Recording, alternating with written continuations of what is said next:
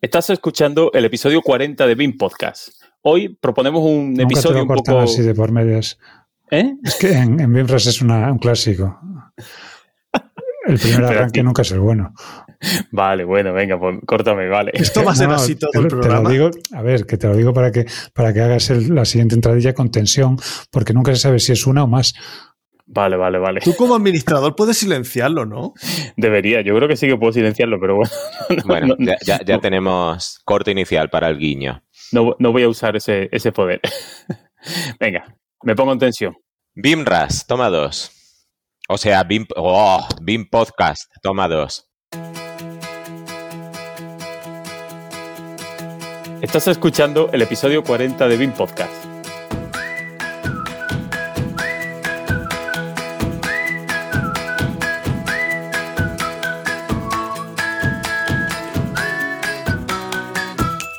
Hoy os proponemos un episodio distendido porque traemos bueno, pues a un referente y colega en esto de la difusión del BIM y le vamos a invitar a hablar precisamente del factor, vamos a decir, sociológico asociado a estas tres letras que encabezan el título de este podcast y el del suyo. Hola y bienvenido a BIM Podcast, al primer podcast sobre BIM en español, en emisión desde 2015. La verdad es que está bien escogido el nombre, BIM Podcast, un podcast sobre BIM. La ventaja de ser el primero y tener el dominio libre. Yo no sé en qué pensarían otros cuando eligieron nombre para el suyo. Bueno, BIM Podcast, el podcast sobre BIM con un nombre que cumpliría con los estándares sobre nomenclatura más exigentes, que está apadrinado por Integesa Soluciones, que ofrece servicios de consultoría, formación y transformación digital. Si es necesario, pues redactando planes de ejecución BIM y criterios de nomenclatura, lo que haga falta. Puedes encontrarnos en integesa.com. Pues ahora sí, comenzamos con este inicio un poco aquí accidentado. Yo supongo que será por, el invitado que traemos. Eh, bueno, como siempre, presentarme. Mi nombre es Javier Sánchez y a mi lado, o ahora en este caso a mi frente, que le estoy viendo las caras por primera vez durante una grabación, pues están mis compañeros de viaje en estas conversaciones sobre BIM que compartimos pues con todos vosotros de manera cada vez más periódica, vamos, vamos mejorando. Pues José Ángel Cánovas y Marco Antonio Pizarro. Hola José.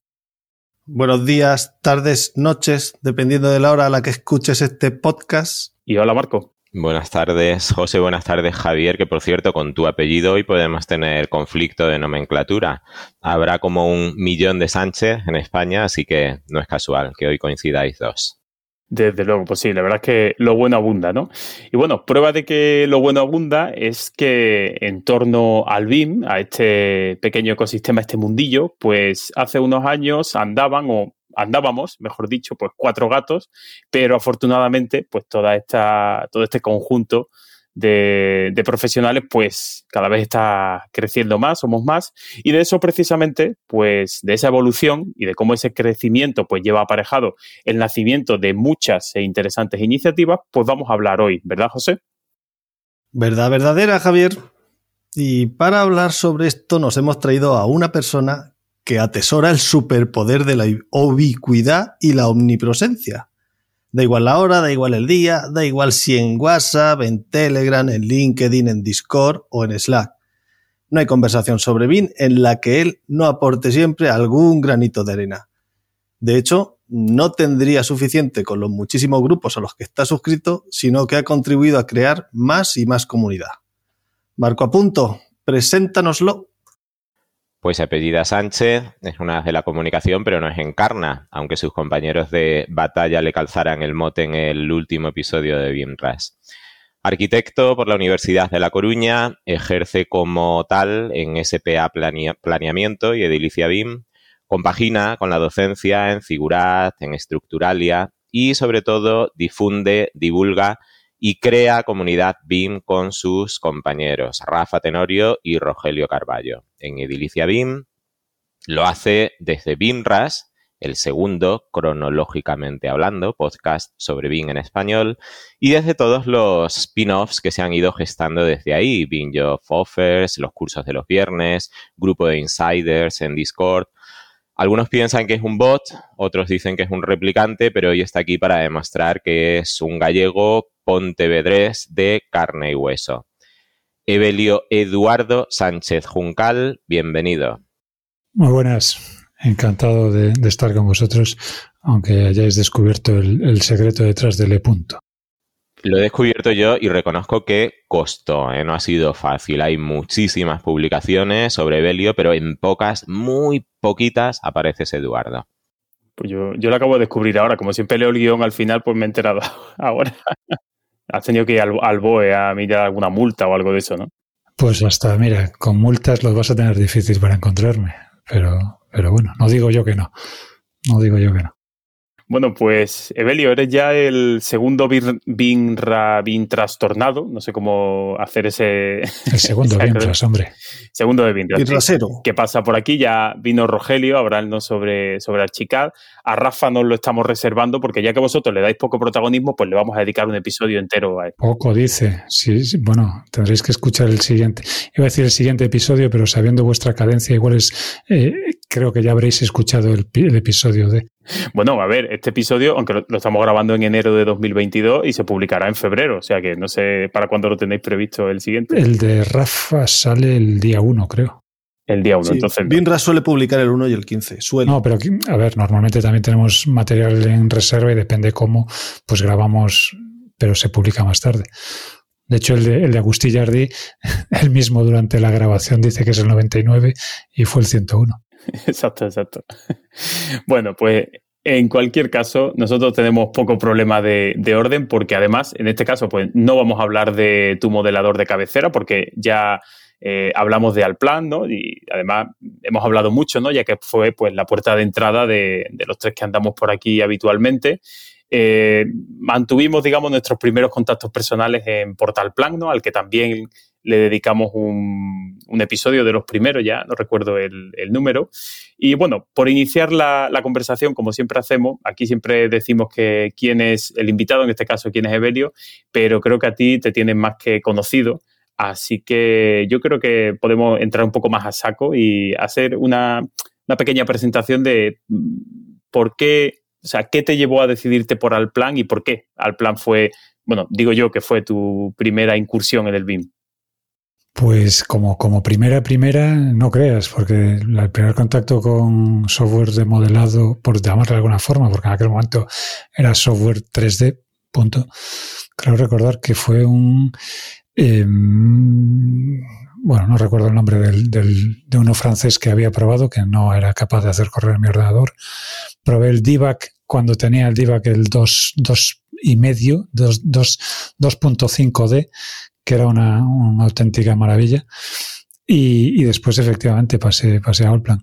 Pasé a Allplan eh, primero durante la carrera porque alguien vino de, de a presentar Allplan en, en el marco del, de un convenio que firmó el Colegio de Arquitectos de Galicia con, con un convenio funesto que llenó de, copias de Alplan los estudios de Galicia, pero que fue seguido de, de una malísima, pero terrorífica eh, campaña de marketing, con lo cual fueron incapaces de implantarlo en condiciones en, Galicia y ahí se murieron muchísimas copias de Alplan sin llegar a estrenarse. Total que ahí contacté con el programa, vi una presentación, me gustó, eh, incluso eh, fui dentro de, la escuela el, el, que llevó Alplan a los alumnos y demás. Mm, lo abandoné un poco durante la carrera, entre otras cosas porque era bastante más complejo de, utilizar que lo es lo que es ahora mismo. Y ya con mis primeros pinitos profesionales sí fue, fue una elección consciente, primero porque ya lo conocía y después porque puesto en liza con, el Archicad del año 90 y no sé cuántos, pues salía bastante mal parado en, el rendimiento en, trabajo colaborativo. Algo que sigo defendiendo que es de lo, lo mejorcito que tiene, que tiene Alplan. Y, como salió perdiendo, pues, pues me quedé con, con Alplan. También decir que, que en, en hemos hablado de esto y, yo mismo he reconocido eh, públicamente que, que, hoy mi elección sería otra. Pero, pero vaya, que sigo fiel a, a Alplan, haciéndole también ojitos a, edificios, que es otro de los modeladores con los que trabajo con, con frecuencia. Pero vaya, que al final el modelador es lo de menos. Pues si os parece, como eso es lo de menos, vamos al grano. Ya sabéis que aquí nos gusta estructurar el programa en varios bloques Y en esta ocasión, Javier no solo parece que se ha leído el guion antes de grabar, sino que ha contribuido de forma activa a su redacción. Tan es así que él ha nombrado y apodado los tres bloques habituales de nuestro programa. Lo ha hecho de forma cronológica y un tanto poética. Pasado remoto de los early adopters de la metodología BIM, que buscaban o pedían ayuda para solucionar sus problemas pasado reciente o presente de los usuarios BIM que buscan u ofrecen consejo en foros, grupos de usuarios, etcétera, y futuro próximo de una comodidad eh, cada vez más numerosa que hará uso de unas redes sociales que no dejan de evolucionar. Así que la cosa quedaría así. Bloque 1, la prehistoria o, entrecomillado, cualquier tiempo pasado fue mejor. Bloque 2, la ilustración o, entre comillas, a todos nos toca madurar. Y bloque 3, el día de mañana o, entre comillas, he visto rayos C brillar en la oscuridad cerca de la puerta de Tannhäuser. Y en conversaciones previas a esta grabación, Evelio tuvo, a bien añadir un, un, cuarto bloque. En atención a su condición de invitado, pues por supuesto no nos pudimos negar. Así que tenemos un cuarto bloque, bloque 4, abandonad toda esperanza quienes aquí entráis. Así que con estos mimbres comenzamos. Bloque 1. José, primera pregunta. La prehistoria o cualquier tiempo pasado fue mejor. Parece mentira, pero para los millennials hubo un tiempo en que Internet no existía, o al menos la población no tenía acceso de forma generalizada y el término BIM ni había empezado a utilizarse. Vamos a situarnos en la transición del siglo XX al XXI. Chatear se aplicaba a tomar chatos de vino en la barra del bar y precisamente en torno a la barra del bar se creaban muchas comunidades. En el bar, en talleres universitarios o en grupos de interés en colegios profesionales. Las publicaciones no profesionales se hacían en papel o todo lo más en formato fanzine. Todos los que estamos aquí hemos vivido la transición a lo digital, sin Internet o con una Internet muy rudimentaria. Evelio, ¿qué crees que hemos ganado y qué crees que hemos perdido como profesionales del mundo de la construcción con el cambio de siglo? Antes de nada, hacer un comentario que me estoy dando cuenta de que oíros a 1X me resulta rarísimo. A mí me pasa también. ¿eh? yendo, al, yendo al Sobre todo porque no parece que para todo sea 1X. yendo, yendo, yendo, al tema. Eh, tan es así lo que cuentas de la prehistoria que me estaba acordando de la primera vez que entré en un chat en un IRC.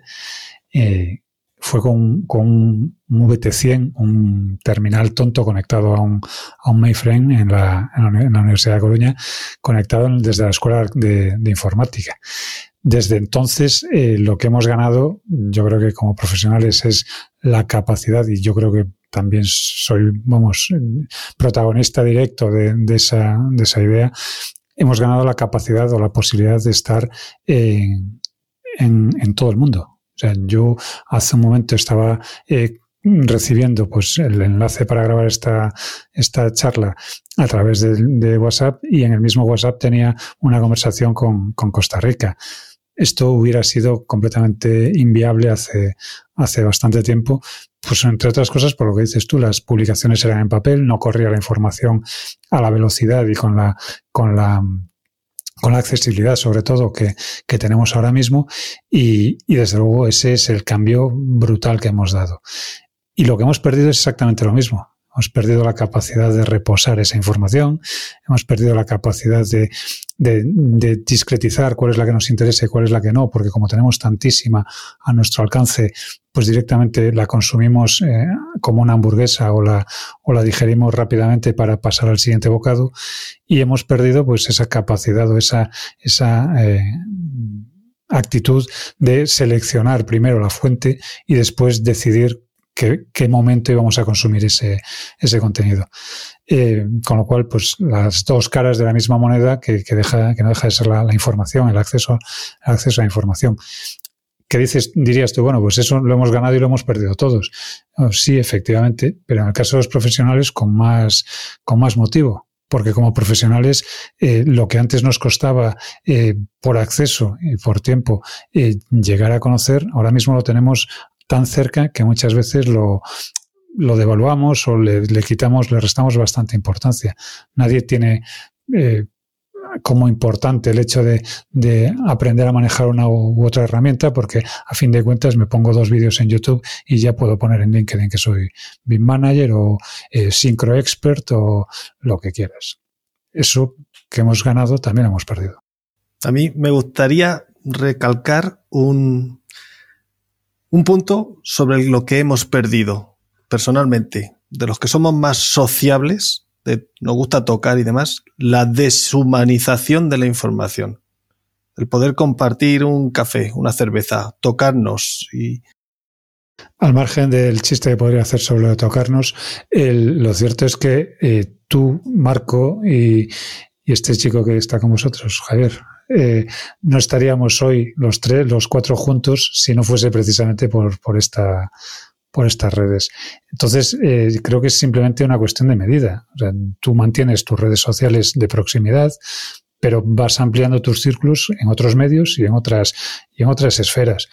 Eh, yo creo que lo que no tiene sentido es abandonar unas por otras. Lo que hay es que, pues, mantener, si, tú eres amigo de tocar, pues, enhorabuena, eh, sigue tocando dentro de lo que puedas eh, y de lo que te dejen. Si además puedes llegar a, compartir tiempo y, espacio con, gente como Javier, como Marco, pues caramba, seguro que esta posibilidad no la hubieras tenido tomando un café. Son distintas, distintas situaciones que pueden perfectamente convivir. Nos está saliendo muy poco bien, ¿eh? Sí, capacidad para estar en muchos sitios a la vez, pero quizás hemos perdido esa capacidad para estar donde se está. Pero bien es cierto, bueno, pues que yo pasé por Ellín a tomarme unos torreznos, que hablábamos de ellos antes de empezar a grabar, gracias a que José y yo nos conocimos eh, en, lugares virtuales como este. Bueno, vamos a seguir eh, nostálgicos, pero vamos a introducir ya el, término BIM si es que nostalgia y BIM caben en la misma frase. Yo creo que todos tenemos claro uh, cuando, cuando uh, escuchamos hablar de BIM por primera vez o al menos cuando caló en nosotros este término. Y cuando decidimos meter manos en harina. Yo debo decir que el concepto de BIM llegó de la mano de Alplan, pero llegó después de Alplan. Quiero decir, primero me hice usuario de Alplan. Yo también, como tú, conocí Alplan en un taller que se dio en la Universidad de Sevilla. Y tiempo después empecé a escuchar hablar de BIM como, bueno, pues eso, metodología para el desarrollo de proyectos. ¿Tú recuerdas en tu caso cuándo fue la primera vez que escuchaste el término eh, o, cuando empezaste a aplicarlo, cuando decidiste apostar por la metodología? Siguiente pregunta. ¿O tienes algo que añadir?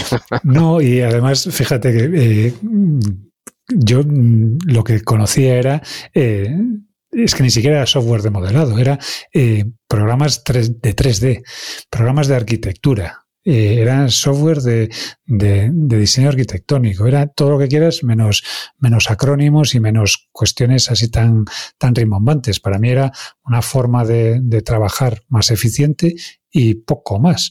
Y, y, realmente las diferencias, pues le podemos poner los apellidos que queramos, pero, pero no deja de ser eh, una forma de trabajar de manera más eficiente. O sea, ¿dejas de hacer BIM porque no trabajes con un determinado modelador? Pues probablemente, ¿no?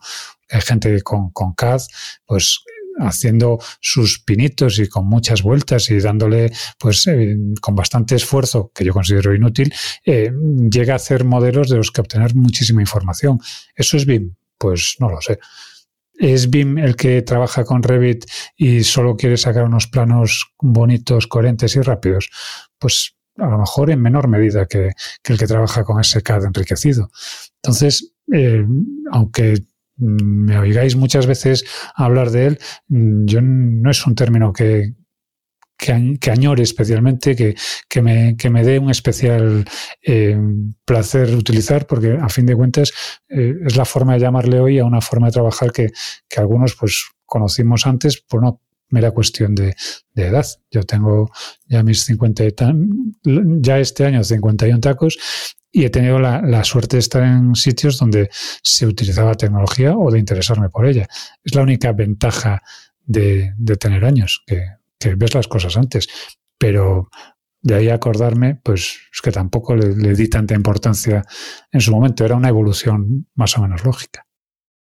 Ahora se dispone de, bueno, numerosos recursos didácticos y no didácticos, pues que permiten al que se acerca por primera vez tener una idea más o menos clara eh, y global del potencial del BIM como metodología.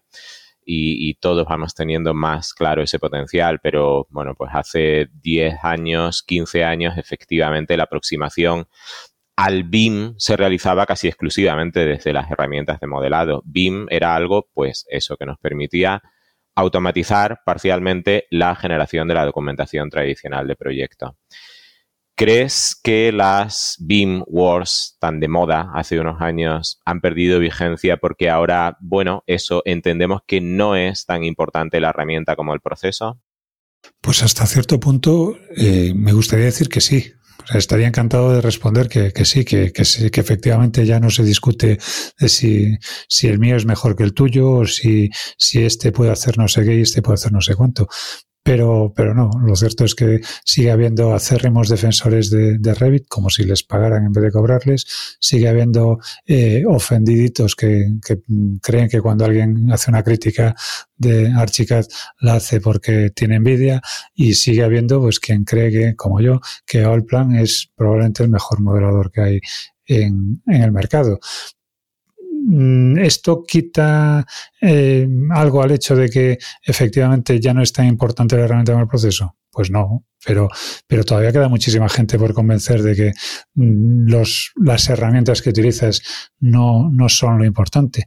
Yo os decía antes, eh, trabajo con, con Alplan, pero también trabajo con, con, edificios y si tuviese que trabajar con, con Archicad o con Revit tampoco tendría mayor, mayor inconveniente. Hombre, me da un poco más de pereza el ponerme a aprender un software nuevo, pero no pasa de ahí, de una pereza. Entonces, el, el, hecho de que sí se pueda amortiguar un poco ese ruido, sobre todo entre nosotros, que ya tenemos pues unas tablas más o menos pisadas, yo creo que obedece más a, cómo vamos evolucionando y a cómo vamos madurando en cuanto al conocimiento y al, y al concepto que tenemos de, de la metodología BIM es cierto que, y bueno, en nuestro episodio 100 era una constante, eh, mucha gente reconoce que, que hay un, grado de madurez BIM bastante mayor que hace, pues a lo mejor cuatro o cinco, por supuesto, hace diez años. Y eso efectivamente hace que haya bastante más gente que cada vez huye más de esas mm, discusiones estériles para centrarse en otras discusiones estériles que son, pues, si la nomenclatura, si los CDs, si muchas cosas que, bueno, que ya superan a la herramienta. Pero no, no, hay para todos. Quizás también porque hay más herramientas, eh, siguen eh, conservándose o sigue conservándose ese Big Three o Big Four, pero afortunadamente, eh, yo creo que afortunadamente cada vez tenemos más herramientas, algunas basadas en OpenBIM, algunas Open Software, y hay gente, bueno, pues haciendo BIM con SketchUp. De hecho, el, yo creo que eso también es importante. La aparición, la aparición no, el, la eclosión de, este concepto de OpenBIM, de, de interoperabilidad, la necesidad de de esta interoperabilidad es la que al final deja un poco de lado la herramienta. Porque eh, si yo no, si yo necesito y digo necesito, no si yo quiero. Si yo necesito intercambiar información con otro, eh, al final empiezo a tomar conciencia de que, primero, mi herramienta no es la única y segundo, veo que el otro hace cosas que a lo mejor yo pues no puedo o tengo que hacer de una forma distinta, más penosa, más, más laboriosa y empiezo a ver que, que hombre, a lo mejor ni la mía es la única, ni es la, ni es la mejor o directamente ni es la mejor para un determinado aspecto. En fin, empiezo a ver que, que hay, que hay otros, otros sitios que pueden estar tan bien como, como el mío. Y, ahí, desde luego, yo creo que el, que el OpenBIM, la, el trabajo, la necesidad de interoperabilidad es la, clave para ver que, caramba, que, tenemos todo un escenario ahí fuera. Pues sí, pues eh, precisamente eh, vamos a ver un poco de esos escenarios de debate. Vamos a hablar ahora de interoperabilidad de información porque, en cierta manera, eh, de comunicación, perdón. En cierta manera, lo que, bueno, lo que queríamos intentar ilustrar un poco en este episodio era eh, ver eh, cómo ha cambiado no solo las herramientas, sino el entorno, las comunidades, ¿no? Cómo, cómo, se relacionan las personas, ¿no? cuando toda esta moda del BIM, toda esta palabra, pues empezó a generalizarse y aún todavía creo recordar que no se habían digamos, no se había producido esa explosión de las redes sociales, pero evidentemente, pues ya con Internet, pues habíamos democratizado o se había democratizado el acceso a la, a la comunicación entre personas, ¿no? Pues eh, era fácil eh, buscar información en Internet sobre eso de, del novedoso BIM, pues los usuarios de Alplan acabábamos nos dejábamos caer muy a menudo por Portal Plan. Los de Revit, pues iban seguramente a los foros de A3D, ¿no? bueno, precisamente hace tres episodios que hablamos con, con Razvan, ¿no? Sobre, sobre ese tema. Eh, bueno, en general, y yo creo que los de CIPE en particular, pues se dejaban caer por solo arquitectura, que ya también tuvimos por ahí al inútil en uno de los episodios más, más recordados. Bueno, en definitiva, en definitiva pues eh, una serie de plataformas que cumplieron, creo que una, misión clave ¿no? En, ese momento, pero que parece que ahora, pues por alguna razón, ese momento ya ha pasado, ¿no? ¿Estás de acuerdo? ¿Crees que, ¿Cuál crees que puede ser la razón? ¿Solo el tema de, de las redes sociales? ¿O aquí vas a tener que, igual que antes no querías nombrar la palabra BIM, ahora te toca no nombrar la palabra WhatsApp, que sabemos que le tiene cierta tirria? Bueno, a ver, es una, una tirria, efectivamente, una relación ambivalente de, amor-odio, porque efectivamente no es la herramienta de comunicación que más me gusta y a pesar de ello creo que ahora a día de hoy debo estar en treinta y tantos, cuarenta grupos de, de, WhatsApp solo relacionados con BIM, con lo cual pues lo, odio con cariño. Eh, el, yo participé en Portal Plan como como, como observador fundamentalmente durante muchísimo tiempo. Participaba también en Solo Arquitectura y todavía tengo la cuenta eh, en, uso. Eh, también como observador, nunca he sido, a pesar de que decía Marco, eh, comunicador, nunca he sido de, comunicar demasiado en, ese tipo de, de, ambientes, pero eh, sí los usaba, los usaba y los, los consultaba, los consulto con menos frecuencia de lo que hacía, porque realmente era el único medio en el que podíamos eh, encontrar esa, esa información. Y, lamentablemente, eh, entre comillas, lamentablemente, llegaron a las redes sociales y convirtieron lo que era una información más reposada, que decíamos antes, en una información de consumo más inmediato. Y sobre todo, eh, hicieron que para publicar, para gestionar un portal como Portal Plan, un, agregador de de información ya no necesitaba tener eh, control sobre el agregador, sino que yo podía, puedo simplemente abrirme una cuenta en, Twitter y empezar a, soltar por esa boca. Eh, con la ventaja de que son cientos de miles, millones los que sueltan por esa boca. Y entonces, pues, se genera un efecto, pues, como de, acumulación de, de contenidos. ¿Qué pasa? Que a cambio, como decíamos antes, eh, se pierde la capacidad de, de pararse o, la, la, posibilidad de pararse a discernir cuáles son los, los comentarios que son de calidad, cuáles los que no. Entonces, si lo, bueno, cualquiera de nosotros que recuerde la, la época, vamos a llamarlo así, la época dorada de los foros, eh, teníamos usuarios que, que, sabíamos que cuando, cuando hablaban, hablaban desde la, vamos, desde la sapiencia más absoluta y adorábamos cualquier respuesta que diese a nuestras dudas.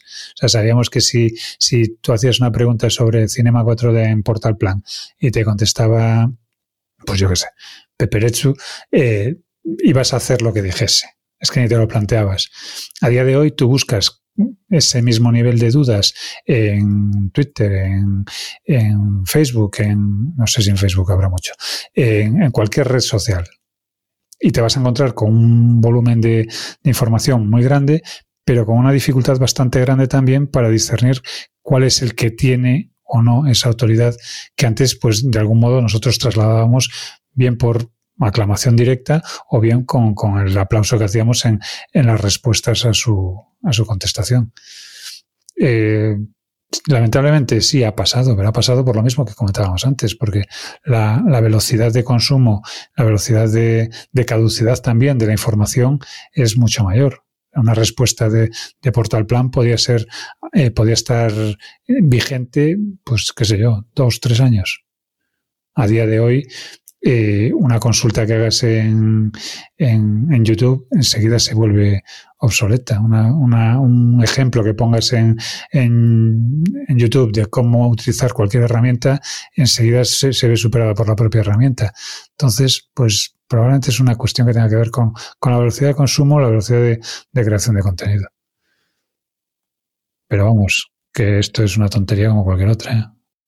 No, sí, pero es verdad que es que al final eh, estaba pensando cuando estabas hablando que eh, eso, tú decías, bueno, las personas nos hemos vuelto un poco como impacientes, ¿no? De querer tener la respuesta ya. Eh, sí, lo dice el que lleva 30 minutos tarde a su propia entrevista. Por supuesto, eso está claro.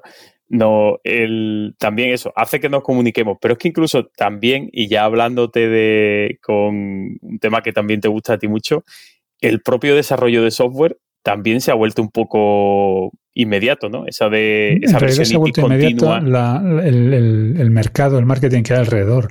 Porque se ha vuelto frenético. Nosotros eh, estamos dispuestos a sacrificar, yo creo, incluso calidad por inmediato. Pero lo cierto es que el mercado se ha vuelto frenético. Sin duda, Marco. Eh, vamos a ver, no es, no es eh, razonable desde ningún punto de vista que cualquier marca se vea obligada, porque hoy en día se ve obligada a sacar una versión renovada de su software anualmente, o dos incluso. O sea, no, no tiene sentido. Porque primero, los usuarios no demandan tantas nuevas funcionalidades. De hecho, los usuarios demandamos muchas veces que se corrijan funcionalidades que están eh, mal diseñadas o que están dando errores desde siempre. Javier, ¿cuántas, cuántas pegas puedes poner a Alplan desde hace cinco años? Y es la misma.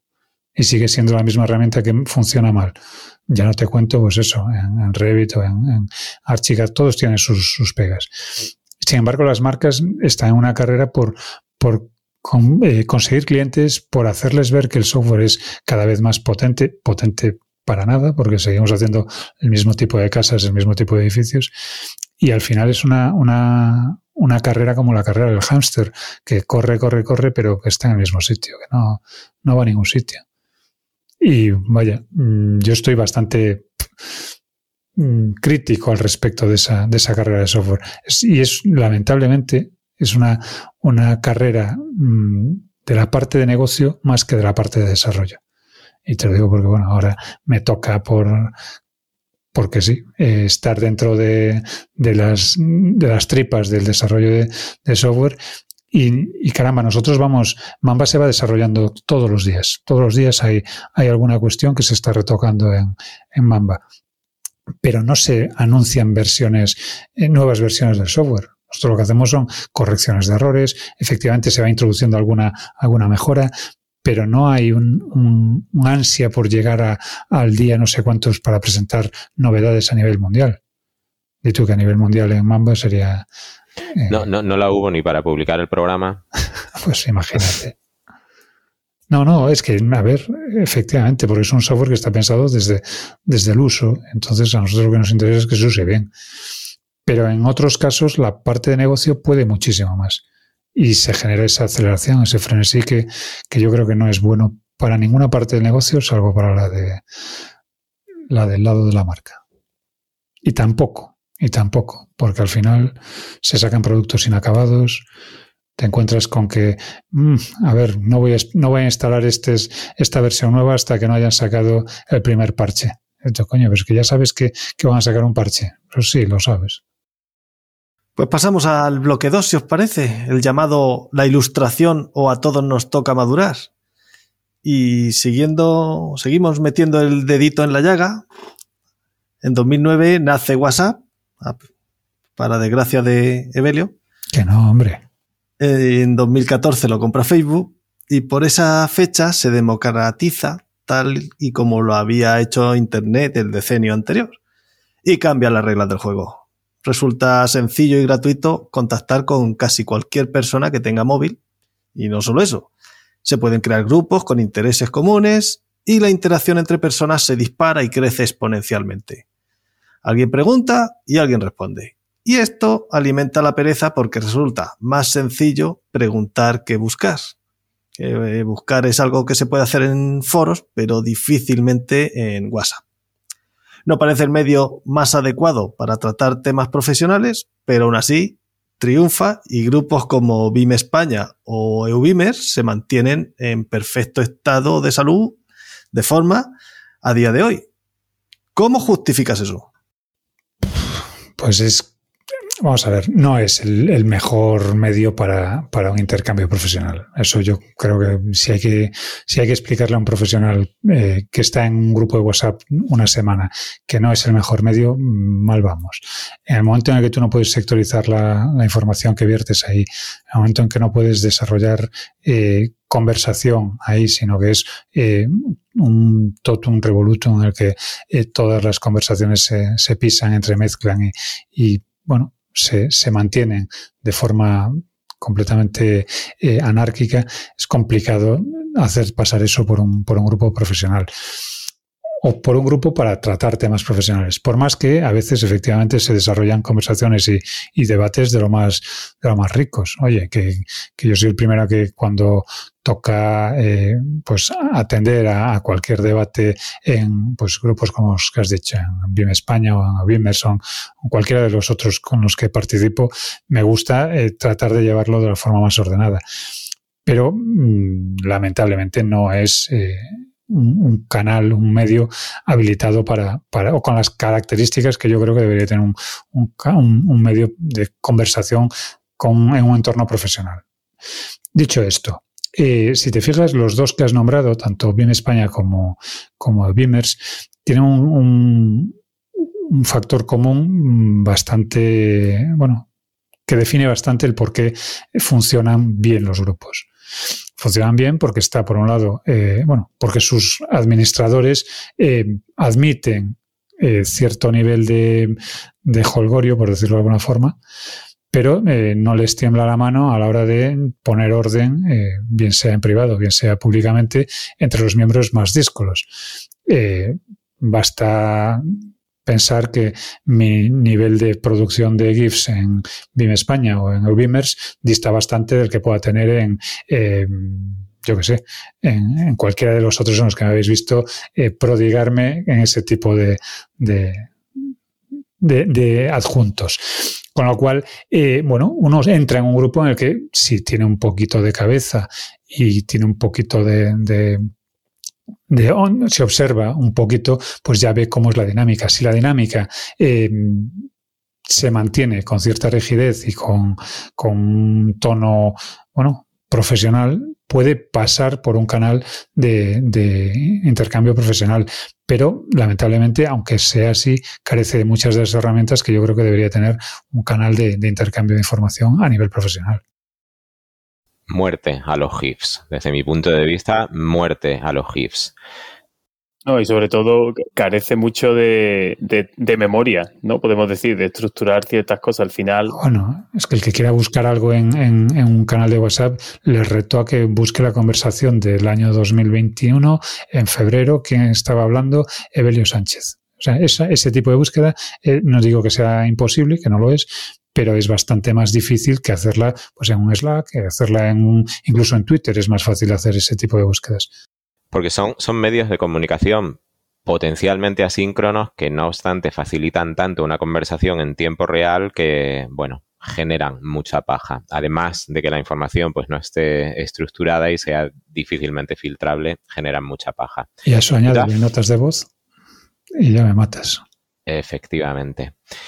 Yo creo que hay razones añadidas. Hablábamos de grupos de WhatsApp como el de mm, EUBeamers. Hay razones añadidas para que se mantengan en forma. Ese grupo de WhatsApp lo conforman personas que han pasado alguna vez por EUBIM, es decir, por el encuentro de usuarios BIM de Valencia, que comenzó como un simple grupo de usuarios de Revit y derivó en un congreso que además de la calidad académica pues apuesta decididamente por la componente personal, social, de comunidad. Quien va a EUBIM se encuentra muy a gusto y se lo pasa muy bien. Y quienes están en el grupo de WhatsApp normalmente se han conocido personalmente y eso aporta un plus de, de, calidez a la calidad que garantiza, pues, por otro lado, la presencia de referentes en el mundo BIM. Esto pasa en general con los grupos de usuarios que ya hay muchos en España, grupos de usuarios de Revit o grupos de usuarios BIM. Casi todos ellos apuestan, curiosamente, por eh, WhatsApp como red social principal. Pero WhatsApp es, además, un medio para coordinar los encuentros presenciales, al menos en la, en la era pre-COVID. Detrás del grupo, del grupo de usuarios BIM de Galicia también estáis vosotros, los BIMRAS. ¿Se puede mantener un grupo de usuarios sin WhatsApp? Y aprovecho y pregunto, ¿qué alimenta más el grupo de usuarios? ¿Los mensajes de WhatsApp o las BIMRAS que se toman después de las reuniones o que se tomaban en la era pre-COVID? No sé cómo estáis ahora mismo en Galicia. Pues nosotros ahora mismo estamos todavía con reuniones online. Y debo decir que eh, en la, bueno, supongo que en el resto de grupos hacen más o menos lo mismo, pero nosotros en, en Galicia, en el grupo de usuarios, la, dinámica siempre ha sido eh, hacemos una comida previa a la reunión que acompañamos posteriormente de un debate que se termina con unas, con, bueno, tomando algo todos juntos en, en, una, en un bar que hay debajo de, de donde hacemos el, las reuniones, que de momento es en, en, el ático del Colegio de Arquitectos de, de Galicia, que es un, un, entorno espectacular. Plaza de Quintana en Santiago de Compostela, es sencillamente espectacular.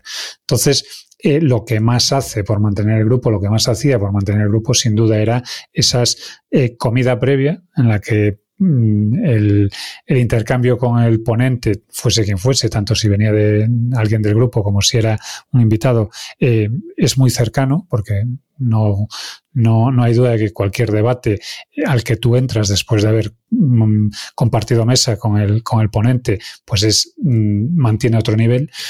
Y también se extendía de forma muy, bueno, muy rica en las, en las conversaciones posteriores, porque, eh, claro, ese, esos, ese entorno de distendido en el que compartimos pues una cerveza el que cerveza, un vino el que el vino, pues favorece muchísimo más ese tipo de, de, encuentros muy horizontales, en los que puedes encontrarte con un chaval que acaba de terminar la carrera o que está acabando la carrera al lado de eh, pues un tipo que tiene el culo pelado de gestionar eh, coordinaciones BIM en, en Abu Dhabi ese tipo de intercambio para nosotros era eh, fundamental y ahora efectivamente es más, bastante más complicado. Eh, no tenemos grupo de WhatsApp, tenemos a cambio un grupo de Slack y también tenemos una, un, bueno, un, boletín, un, una lista de correo a la que enviamos las convocatorias.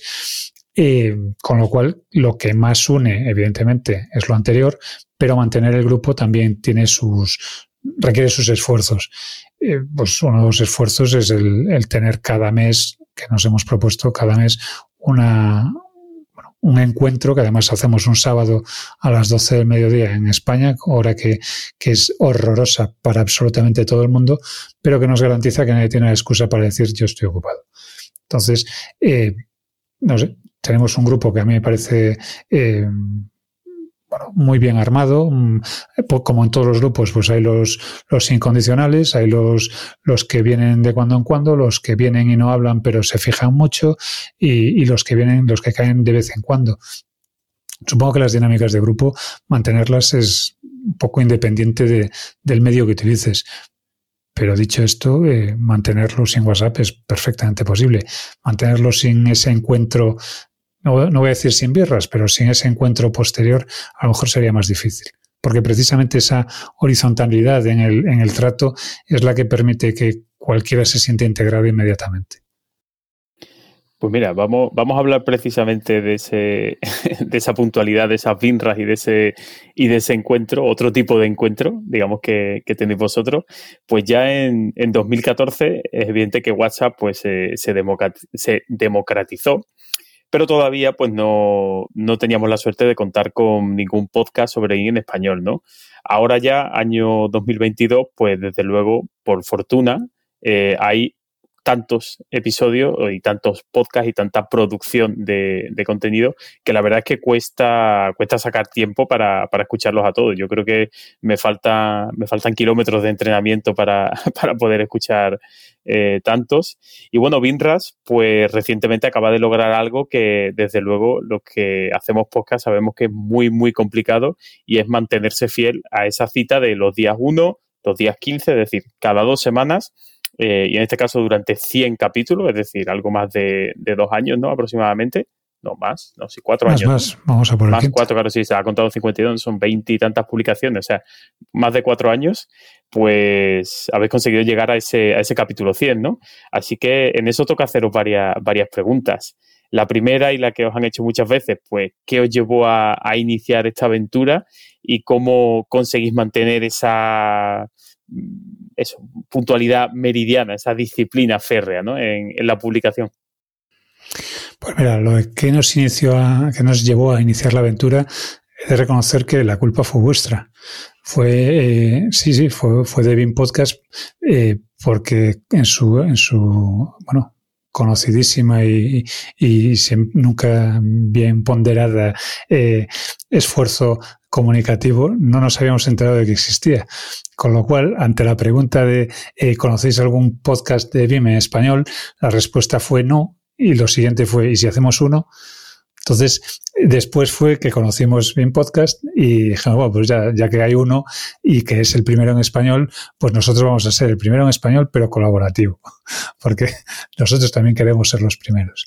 Y que salga y, en fecha. Que salga, bueno, lo de que salga en fecha, ya, eh, digamos que eso fue una, una condición autoimpuesta.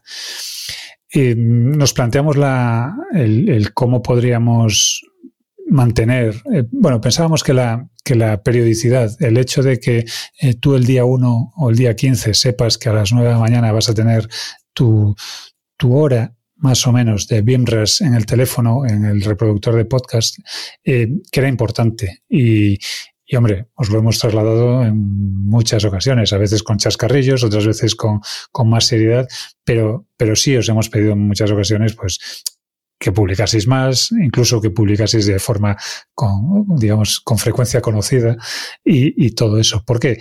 Pues porque eh, un poco lo que, yendo a lo que tú cuentas, Javier, eh, yo cuando salgo a correr el domingo, espero que Iván Guerra haya publicado su podcast. Eh, durante la semana, en algún momento, sé que los de Share Coordinates van a publicar pero nunca sé si esta semana va a tocar bien podcast. Entonces, eh, digamos que es una, una cuestión de eh, cuáles me pongo, cuáles pongo primero y cuáles después. Pues a la hora de, de seleccionar cuál va a ser mi, mi, compañía durante, durante esos kilómetros, me gusta saber cuál va a ser mañana, cuál va a ser pasado, cuál va a ser el siguiente. Entonces, eso a nosotros, pues digamos que nos, nos pesaba o veíamos que podía ser un, un parámetro importante a la hora de, de, generar pues cierta confianza en la audiencia y de, y de, generar pues esa expectación por a ver qué van a publicar estos eh, trastornados el mañana o pasado día, lo que sea.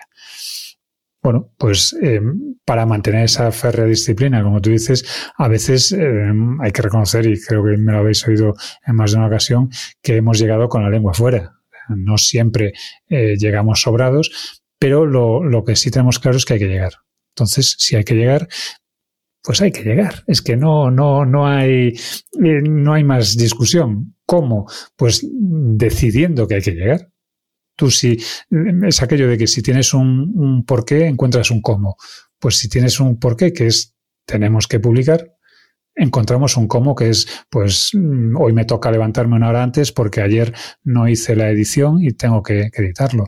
Eh, además, en nuestro caso, aunque parezca un contrasentido, se, digamos que el flujo de trabajo juega en nuestra contra, porque el, no siempre hay, hay uno que edita el audio, hay otro que genera las notas del episodio y hay un tercero que se encarga de recoger eso y publicarlo. Eso quiere decir que cada uno de los tres sabe que es responsable de una, de las, de una parte vital de las tareas. O sea, yo no puedo eh, ponerme a publicar eh, para las nueve de la mañana si no tengo las notas hechas por lo menos, no te digo más, a las ocho, ocho y media de la mañana. Y no pueden estar las notas hechas si no está el audio editado. Y no puede estar el audio editado si no está la entrevista grabada, la entrevista o el episodio que corresponda. Con lo cual, al final es una cuestión de compromiso entre, entre todos. Dicho esto, aquí me suena como a reprimenda, pero vamos. Que... No, frente a eso, el encanto de lo impredecible, que sería la excusa para justificar nuestra falta de periodicidad barra compromiso. Como pero los magos de la, media, de la últimamente está bien podcast, muy bien. No, pero yo iría más. A ver, Binras es así, tiene su duración, su estilo y sus temas, y Bin Podcast es así y tiene su incertidumbre, su estilo y sus temas. Aquí caben todos, caben todos y cada uno tiene sus, sus cosas buenas y sus cosas malas. Pues oye, habrá gente a la que no le guste que nosotros no hablemos de Revit y habrá gente a la que no le guste pues cualquier otra cualquier otro aspecto la, periodicidad de bien podcast pues por lo que veo eh, el talk bien no sí el talk lo lleva bien lo de sé que tal día me voy a poner tal podcast voy a correr tal kilómetro no, eso de improvisar y decir hoy me voy a poner música movidita hoy voy a poner bacalao Mira, hoy me apetece escucharme bacalao al pil, pil y con unas patatitas fritas. Así que ya, ya, ya, mm, como no está en el test de Viero, lo, lo, puedo decir. Ah, bueno, no, en el test de Viero habláis de música también, ¿no? Pero bueno, yo ya he escuchado Bacalao todo lo que tenía que escuchar en mi vida. Pero bueno, el talk bien, por lo que hemos visto. Que no, que no es una cuestión de talk, es una. para hacer el chascarrillo, es una cuestión de orden. Sí, sí, no, de planificar, me parece, me parece fantástico. Yo quería decir que últimamente antes sí es verdad que escuchaba los podcasts de, construcción, vamos a decir en general, mientras corría, pero yo ahora mm, he llegado un poco al hartazgo y me lo suelo reservar entre semana cuando voy a la oficina andando, alguna cosa así. Para correr ya casi que yo creo recordar que no escucho, no escucho ninguno. Porque me da coraje el no poder tomar nota en un momento dado, o no lo sé. yo es que directamente. o será por liberarme, por no asociar también el correr a medio trabajar. Me lo creo más, porque el hecho de tomar notas, yo sabiendo que pues los, que, los que escucho y me interesan tienen notas, pues no, si, si hay algo a lo que quiero acudir, pues voy a, las notas del episodio y si no las hay, por lo que sea, pues me lo escucho otra vez y, listo. Entonces tampoco me, me, preocupa. También es cierto que, bueno, que como todos son tan diferentes, pues cada uno puede encajar en un, en un momento concreto. Cierto. Y todos son diferentes, pero ¿qué crees, por ejemplo, en esta, en esta época tan, vamos a decir, multimedia, tan de la imagen, qué aporta un, podcast frente, por ejemplo, a artículos que se puedan escribir o vídeos que se puedan grabar, ahora que hay tanto TikTok, tanto YouTube? Hay una cuestión, eh, yo creo que incomparable, y es que eh, tú lo has dicho, me, alguno me lo guardo para cuando voy andando a la oficina. Y cuando vas andando a la oficina, me llevas en tu oreja. O sea, estoy hablándote directamente a ti. Yo ahora le estoy hablando directamente al oyente, a persona que, ha decidido poner vuestro podcast, le estoy hablando eh, de, tú a tú, le estoy hablando em, eh, haciendo que se evada un poco del entorno que le rodea y sin más referencia que mi voz. Eso es poderosísimo. Eso es poderosísimo. Ahí no hay, no hay nada que, que se iguale. Porque para, para leer un artículo tengo que plantearme qué es lo que tengo que hacer. No puedo hacer otra cosa que, sea leer, que no sea leer ese artículo. Para ver un vídeo de TikTok, por más eh, hamburguesa que sea, mm, sé que me lo tengo que comer mirando el teléfono. Sin embargo, cuando yo corro, o cuando otro está pasando la aspiradora, o cuando está eh, con la plancha, o cuando está pescando, da igual, eh, está haciendo una actividad en la que normalmente pues puede, mm, digamos, desprenderse de un nivel de atención y está compartiendo ese nivel de atención de, la actividad que sea con, la escucha del podcast. Con lo cual, eh, llego en el momento en el que él decide y al centro mismo de su cerebro. Mm, no hay, no hay nada que pueda, desde mi punto de vista, no hay ningún medio que pueda competir en eso.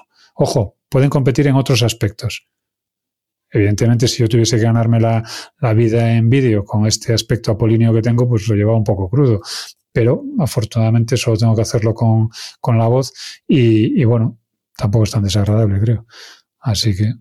Yo creo que el podcast es el heredero natural del encanto de la radio. De hecho, prácticamente todo producto radiofónico que se genera ahora mismo se publica también en forma de, podcast. Pero con una diferencia notable, ¿eh, Marco? El hecho de que un producto pensado para consumo eh, inmediato, eh, en el momento en el, que se, en el que se emite, se traslade a un medio asíncrono, como puede ser el, del podcast, le hace un poco ajeno al propio, a la propia idiosincrasia del medio. Sin embargo, el, el podcast como tal, eh, que nace pensando en que se escuche cuando sea, en que se escuche en el momento en el que el, oyente decida si lo hace pensando precisamente en eso, mm, yo creo que tiene mayor, mayor valor. Y efectivamente para mí es como una radio con esteroides, porque es lo tiene todo lo bueno de la radio, más el hecho de que lo puedo poner cuando me dé la gana. Sin duda. Pero además, yo añadiría que la radio es el tráiler de una película porque va condicionado por tiempo, por publicidades, mientras que el podcast es la película que te puedes volver a poner una y otra vez. Y si es bien podcast, pues ya es el Snyder Cut, eh, la versión extendida con comentarios del director y demás.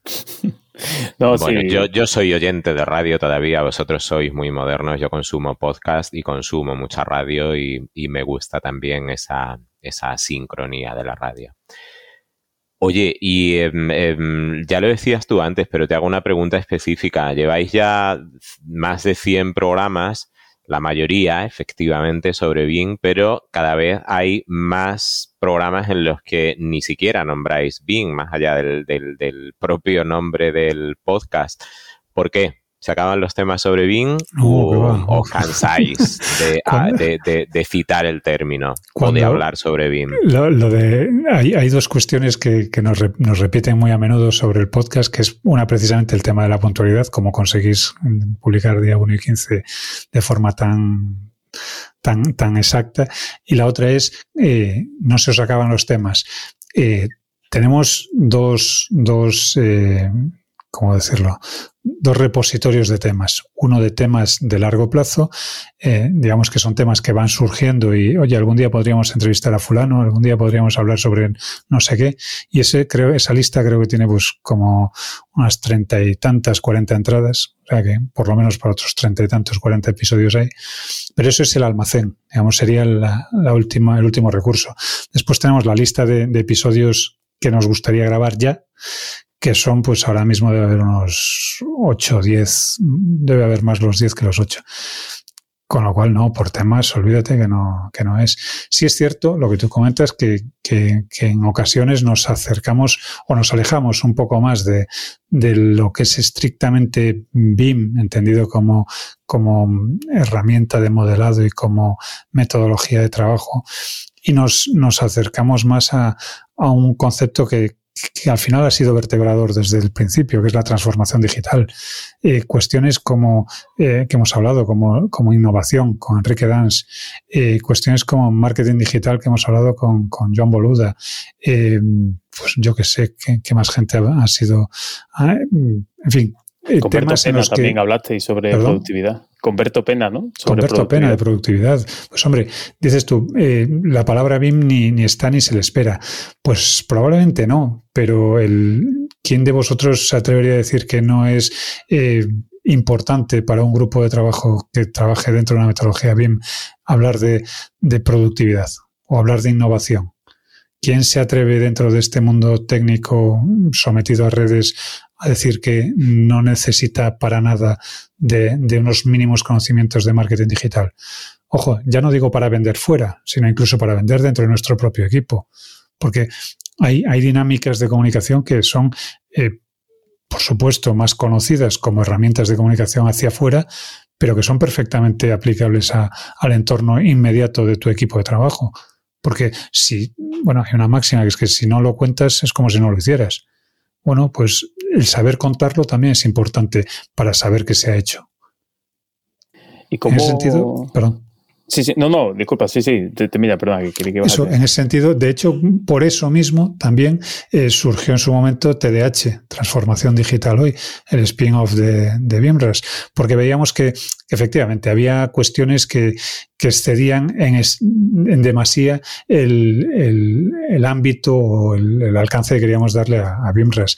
Y, bueno, no sé si habéis oído algunos episodios, pero son bastante más gamberros, con lo gamberros que es BIMRAS, y son bastante más cortos, pero sí también son, pues, eh, más fungibles, a lo mejor son temas que, que, nos interesan en ese momento y que a lo mejor dentro de 15 días pues nos da igual si ya, si ya no se habla de metaverso o si ya no se habla de, de lo que sea porque en ese momento nos interesa, porque en ese momento nos apetece charlar sobre ello y nos pasamos 15 minutos divertidos comentándolo. Pues yo pensé que TDAH era por el, por el TDAH, por el déficit de atención eh, la hiperactividad. Es, es, el juego de palabras es ese. igual que, a ello.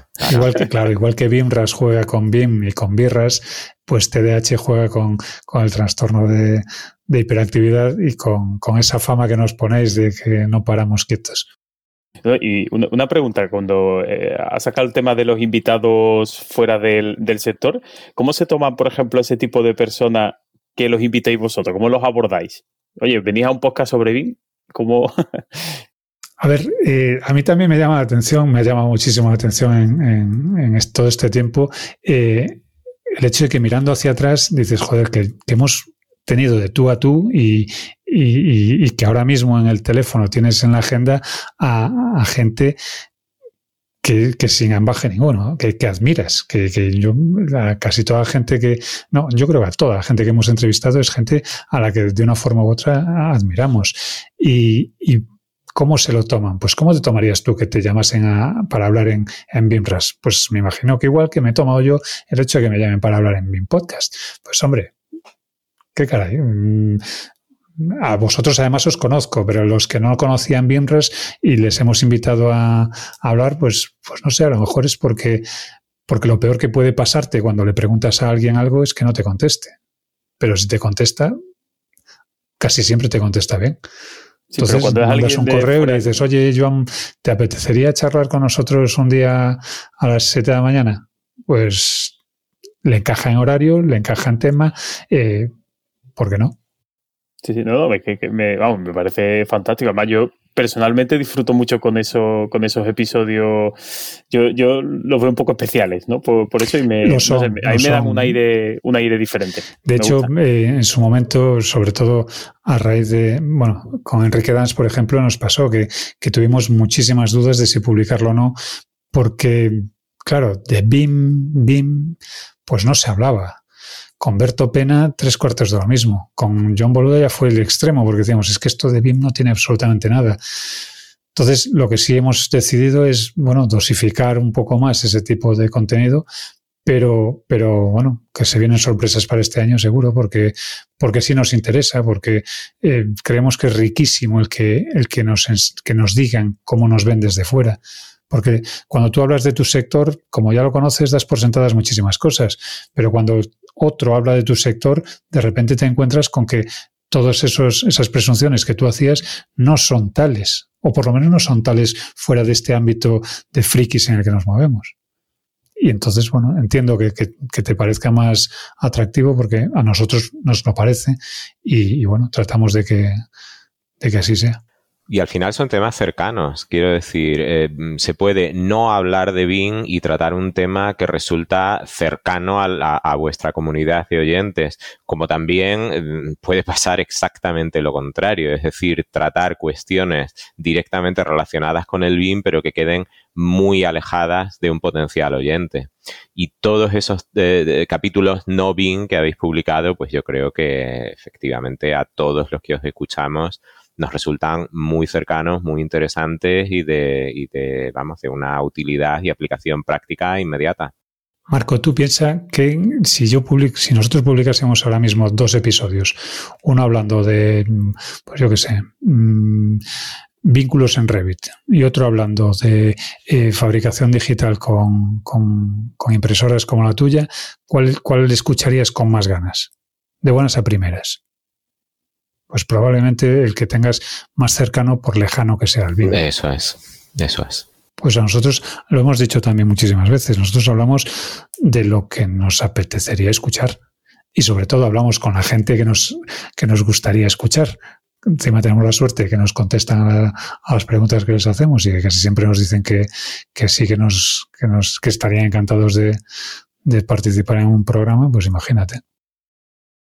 Pues sí, pues, pues vamos a seguir hablando precisamente de, de personas, de, de, esa gente que quiere ir para allá, pero también que, que les gusta escucharos, ¿no? Bueno, eh, hemos dicho que comenzaste hace, hace cinco años y evidentemente en este, este lustro, pues desde luego habéis sido fieles y yo creo que el referente lo que a periodicidad y a disciplina. una cuestión que, me ha pasado por la cabeza en dos ocasiones cuando habéis dicho esto, que, que no hemos sido los primeros en llegar a 100 episodios pero un poco en la línea de lo que decía antes, creo que hemos sido los únicos que lo hemos contado con tanto énfasis. Bueno, pero no sé, a mí, o será por el orden, no sé, que me parece como más que, me entero, porque hay veces que si hay un episodio corto, un, no sé, yo creo que vosotros el formato lo, habéis, lo tenéis muy claro y, habéis sabido comunicar muy fácilmente en qué número de episodio estáis, eh, qué tipo de episodio es, qué número, la frecuencia, no sé. Dilo, dilo, y quedamos mucho la barra. Que, pero sobre todo me parece mucho más relevante el tema de la periodicidad, es decir, sí, sí, por supuesto, la publicáis el día 1 y el día 15 eh, llueva, nieve, mm, estemos en pandemia o se caiga el mundo. Me parece mucho más significativo que el hecho de, haber llegado a los 100, donde efectivamente pues también tenemos ahí a Iván, a Share Coordinates. Bueno, la numeración de Share Coordinates está para, una tesis, pero... Sí, despista. La numeración de Share Coordinates despista. A mí es que me despiste y sinceramente que no sé por qué episodio van, entonces por eso me, me digo. Y bueno, y seguramente ya tengáis un colchoncico de dos o tres episodios grabados. Bueno, seguro. A ver, ha habido momentos en los que hemos tenido colchones. Mm, es que es lo que te iba a preguntar ahora. Cuando llega el día 12 y no hay nada grabado. Eh, no se ha dado el caso. Pues y lo de hoja de el ruta. Día 12, el día 12 igual sí, ¿eh? Pues el día 12 o el día 28. Y publicamos el 1 y no hay nada. Quiero decir que, sí, que a, dos o tres días igual ha habido alguno. De hecho, bueno, eh, recientemente se, se, planteaba, porque igual que a vosotros os cuesta a veces coincidir para, para grabar, por los motivos que sea, pues a nosotros, caramba, eh, tenemos vidas profesionales, tenemos vidas familiares, aunque muchos no lo crean, y, y nos, nos cuesta, pues, cierto esfuerzo el, coordinar las grabaciones. Si a eso le sumas muchas veces un invitado que tiene su propia vida familiar y profesional, pues se hace complicado.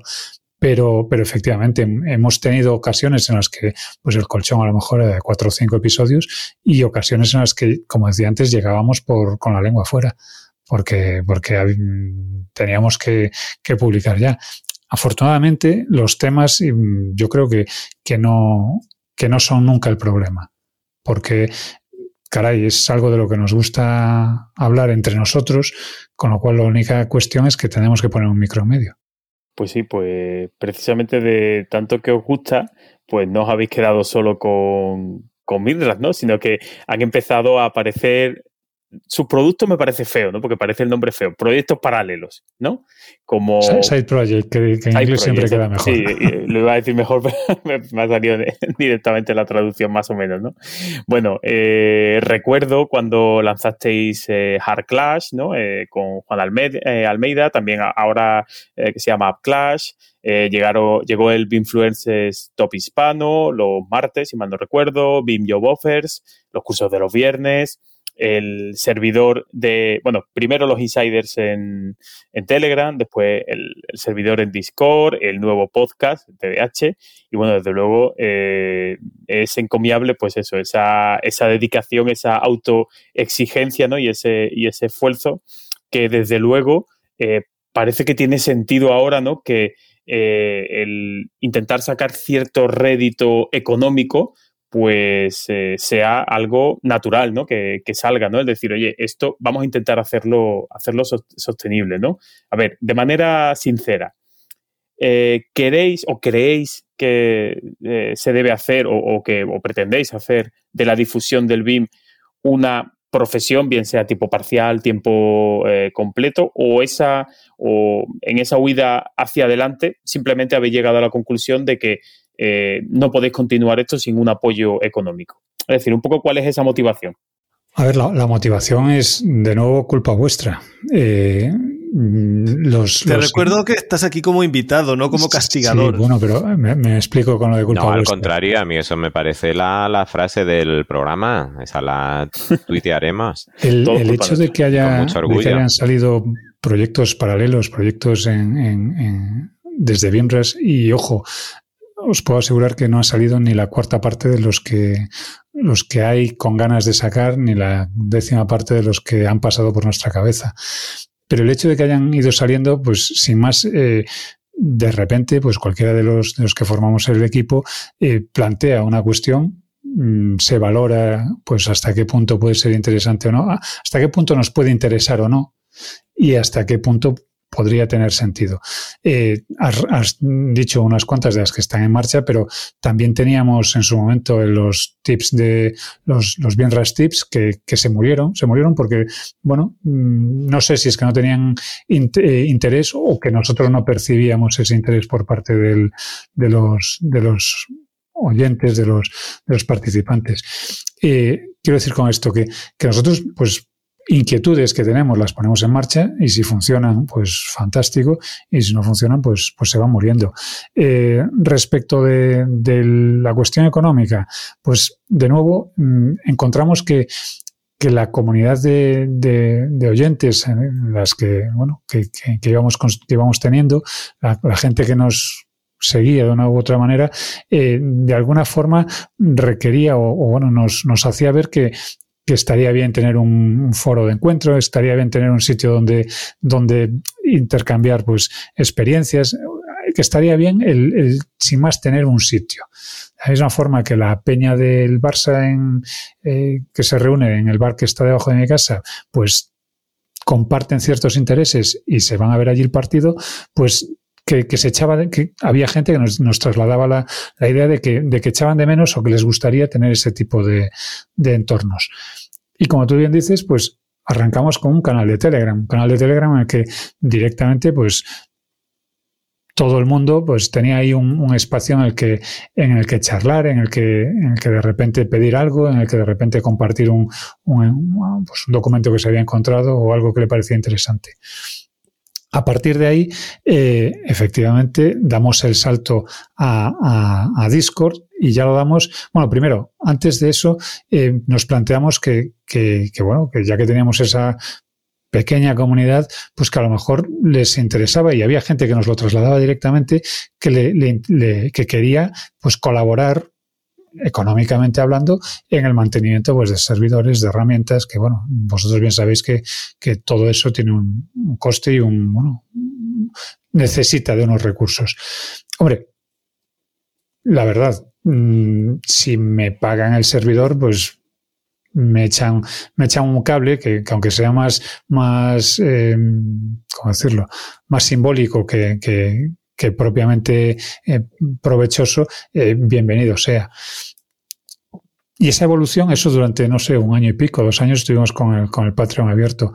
Y la, la, la evolución fue porque la propia comunidad que, que, había en torno al canal de Telegram, pues iba quejándose unas veces de que, los, de que se perdían muchas conversaciones, eh, gente que decía que, que demasiados mensajes sin leer le, le, abrumaban, en fin, un poco que veían que el, que el, el bar estaba bien, por seguir con el símil de la, de la peña, pero que si tuviésemos un pisito con habitaciones en las que poder hablar de unas cosas o de otras, pues que estaría a lo mejor un poquito mejor. Total que el salto fue, pues, un poco eso, guiados por esa, por esa comunidad.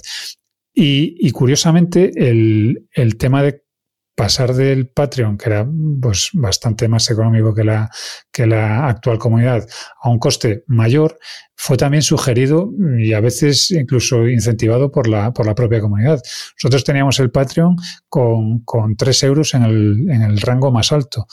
Y sin embargo, teniendo como 3 euros en el rango más alto, había bastantes personas, hay, bueno, había bastantes personas que pagaban más, bastante más, sin entrar en detalles, bastante, bastante más que esos tres euros.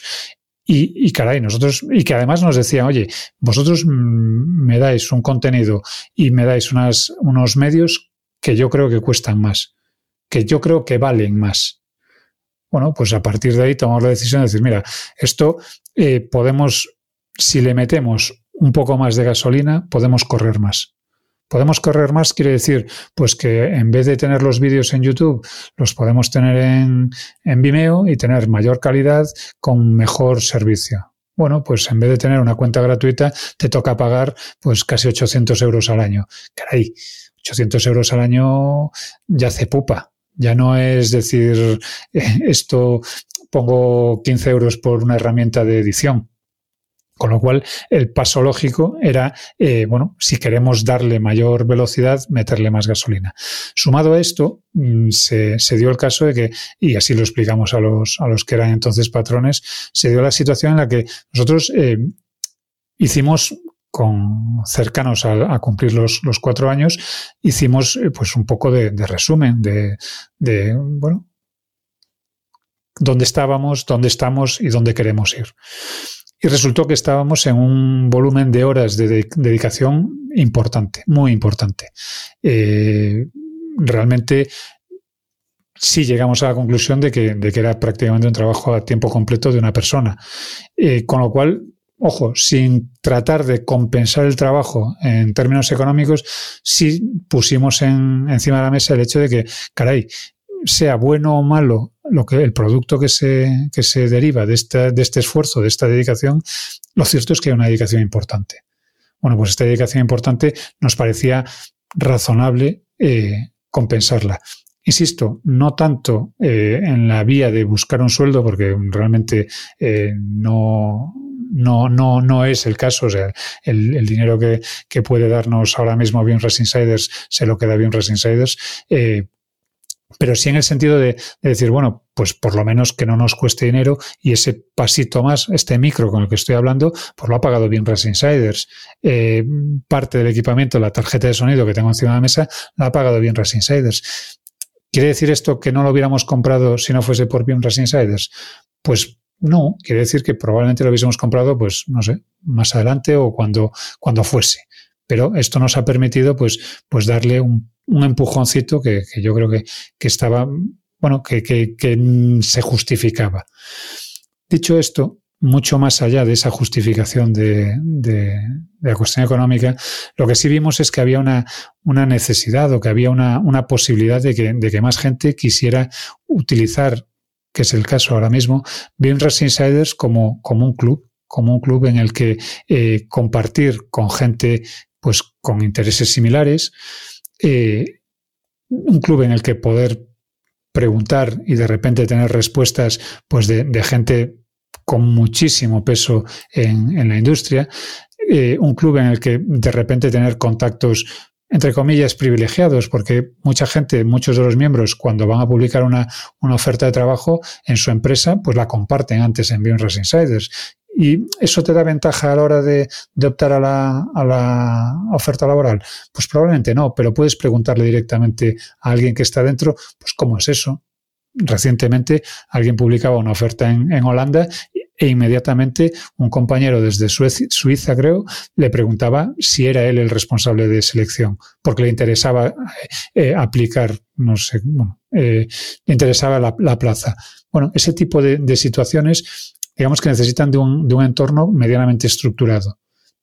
Y vimos que más allá de la, de la gracia o más allá de, de, lo divertido que puedan ser los, las sobremesas del, del domingo que hacemos con todos los, los Insiders, el hecho de crear esa comunidad, de tejer esos lazos de conexiones, de, de contactos entre los, entre los miembros de Beamres Insiders, eh, era un valor que, que tenía sentido. Y en esa línea, pues dijimos, oye, pues si tiene sentido, a lo mejor tiene sentido también el, el darle más empuje y en, y en eso estamos, en generar un espacio en el que pues puedas empezar a tejer o, o, mantener de otra forma un, una red de contactos en la que puedas tener, cada uno está por unas por unas, eh, digamos, por unos intereses distintos. Hay gente que está porque se encuentra que, que de repente tiene un grupo de apoyo que le, que le, que le, que le permite soltar sus dudas a veces eh, de muy alto nivel, a veces de muy, muy elementales, sin que nadie juzgue el tipo de, cuestión que plantea y que reciba respuesta. Bueno, pues ¿qué valor tiene eso para alguien que a lo mejor en su, en su natal no tiene o no conoce a alguien que le pueda dar respuesta directa a ese tema? A lo mejor alguien, pues simplemente por una cuestión eh, laboral, porque de repente encuentra que tiene oportunidades de trabajo con, con, colaboradores que de otra forma no, no, podría llegar a contactar o que no podría llegar a testar, porque no nos engañemos. Eh, a mí se me quedó muy grabada una frase que me dijo en su día un, un amigo, que era que eh, él hacía negocios con gente que, que, le divertía. Bueno, pues si tú te diviertes eh, cuando vayas a hacer un negocio, probablemente pienses antes en la persona que te divierte que no en la persona que tienes eh, pues a golpe de dos o tres teléfonos. Y eso, al final, pues es lo que nos gustaría que, que fuera bien Insiders. Pero ojo, no porque a nosotros nos guste que vaya ahí, sino porque hemos visto que, es que empujáis vosotros ahí. Y, bueno, esperemos que, caramba, si, si gusta, fantástico. Si además permite eh, dejar de trabajar una hora en proyectos y dedicarle una hora más a, a Insiders, pues, ¿qué quieres que te diga? A mí me, me divierte y me, me parece que, recupero, que tengo mucho más retorno de, esa inversión que, a lo mejor en, determinados proyectos. Yo hablaba antes de la, de la importancia de la componente social en EUBIM y puedo dar fe, estaba recordando ahora, eh, este mes pasado en Valladolid se celebró BIM Tecnia, que estuvo muy bien, realmente estuvo muy bien, pero coincidimos allí cuatro insiders y nos hizo muchísima ilusión conocernos en persona y mm, se puso de manifiesto efectivamente esa componente social. Lo cierto que la comunidad no deja de crecer. Raro es el, día o la semana en que no se da la bienvenida a, nuevos insiders. Suscríbanse. La comunidad. Crece el, el, número de canales, de enlaces de interés, de consulta. Desde luego, como integrante de esa comunidad, puedo, podemos dar fe de que el ideal colaborativo de la metodología, de la metodología BIM se hace patente ahí en esa comunidad cualquier pregunta, por variopinta que sea, y no estamos hablando solamente de BIM, hablamos de BIM, de transformación digital, de tecnología, hay muchas eh, preguntas sobre adquisición de tecnología, de nóminas, de, de, casi absolutamente todo. Y todas, pues, obtienen respuestas de valor, eso en un ambiente además muy distendido. Yo, desde luego, eh, personalmente aplaudí la transición de, de Telegram a Discord. Em, has hablado de por un detalle que, se te pasa, Marco, que eh, hasta que subimos el precio éramos el único eh, entorno en el que estábamos, eh, la bueno, la única comunidad BIM en la que estábamos todos los podcasts BIM. Sí, cierto. verdad, verdad. Ahora echamos de menos alguno, pero bueno, supongo que algún día volverá. bueno, que está muy bien y que no deja de crecer. ¿Hasta dónde dejaréis que crezca y cómo vais a controlar ese crecimiento para que no pierda esa identidad, esa componente social de cercanía? ¿Os lo habéis planteado? Nos lo hemos planteado, fíjate que nos lo hemos planteado en, Telegram cuando pasamos de ser 8 a ser treinta y tantos y a ser casi 100. Nos lo planteamos en Telegram cuando pasamos de Telegram a Discord y nos lo planteamos en Discord cuando, cuando pasamos de, de una mm, bueno, cuando cambiamos el, precio y cambiamos el enfoque. Eh, nos lo planteamos nosotros y de nuevo nos lo planteamos porque la propia comunidad, porque vosotros nos lo planteabais. Eh, ha habido gente que, miembros de, de Bionres Insiders, que, que han eh, variado su perfil dentro de la red porque ha, mm, porque de repente se encontraban con que a lo mejor no era tan un entorno tan íntimo como, como era al principio hay un, núcleo fundacional, por decirlo de alguna forma, un núcleo duro, que, que no tiene ningún reparo en, decirnos pues, lo que piensa y cómo lo, cómo lo ve. Entonces, en ese sentido, siempre ha estado presente. Pero por otra parte, la, respuesta que en su momento yo, yo trasladaba era que, poniendo ejemplos, cómo la propia comunidad se, se autorregula. Ha habido, eh, pues, hemos tenido trolls, Mm, han durado cuatro días. Eh, hemos tenido em, publicistas, gente que venía a vender su libro, han durado cuatro libros, perdón, cuatro días. Em, ¿Por qué? ¿Porque nosotros los hayamos echado? Para nada. O sea, no, creo que no hemos echado a nadie en ningún momento. Eso sí, eh, la propia comunidad, digamos que le da la espalda a determinadas actitudes.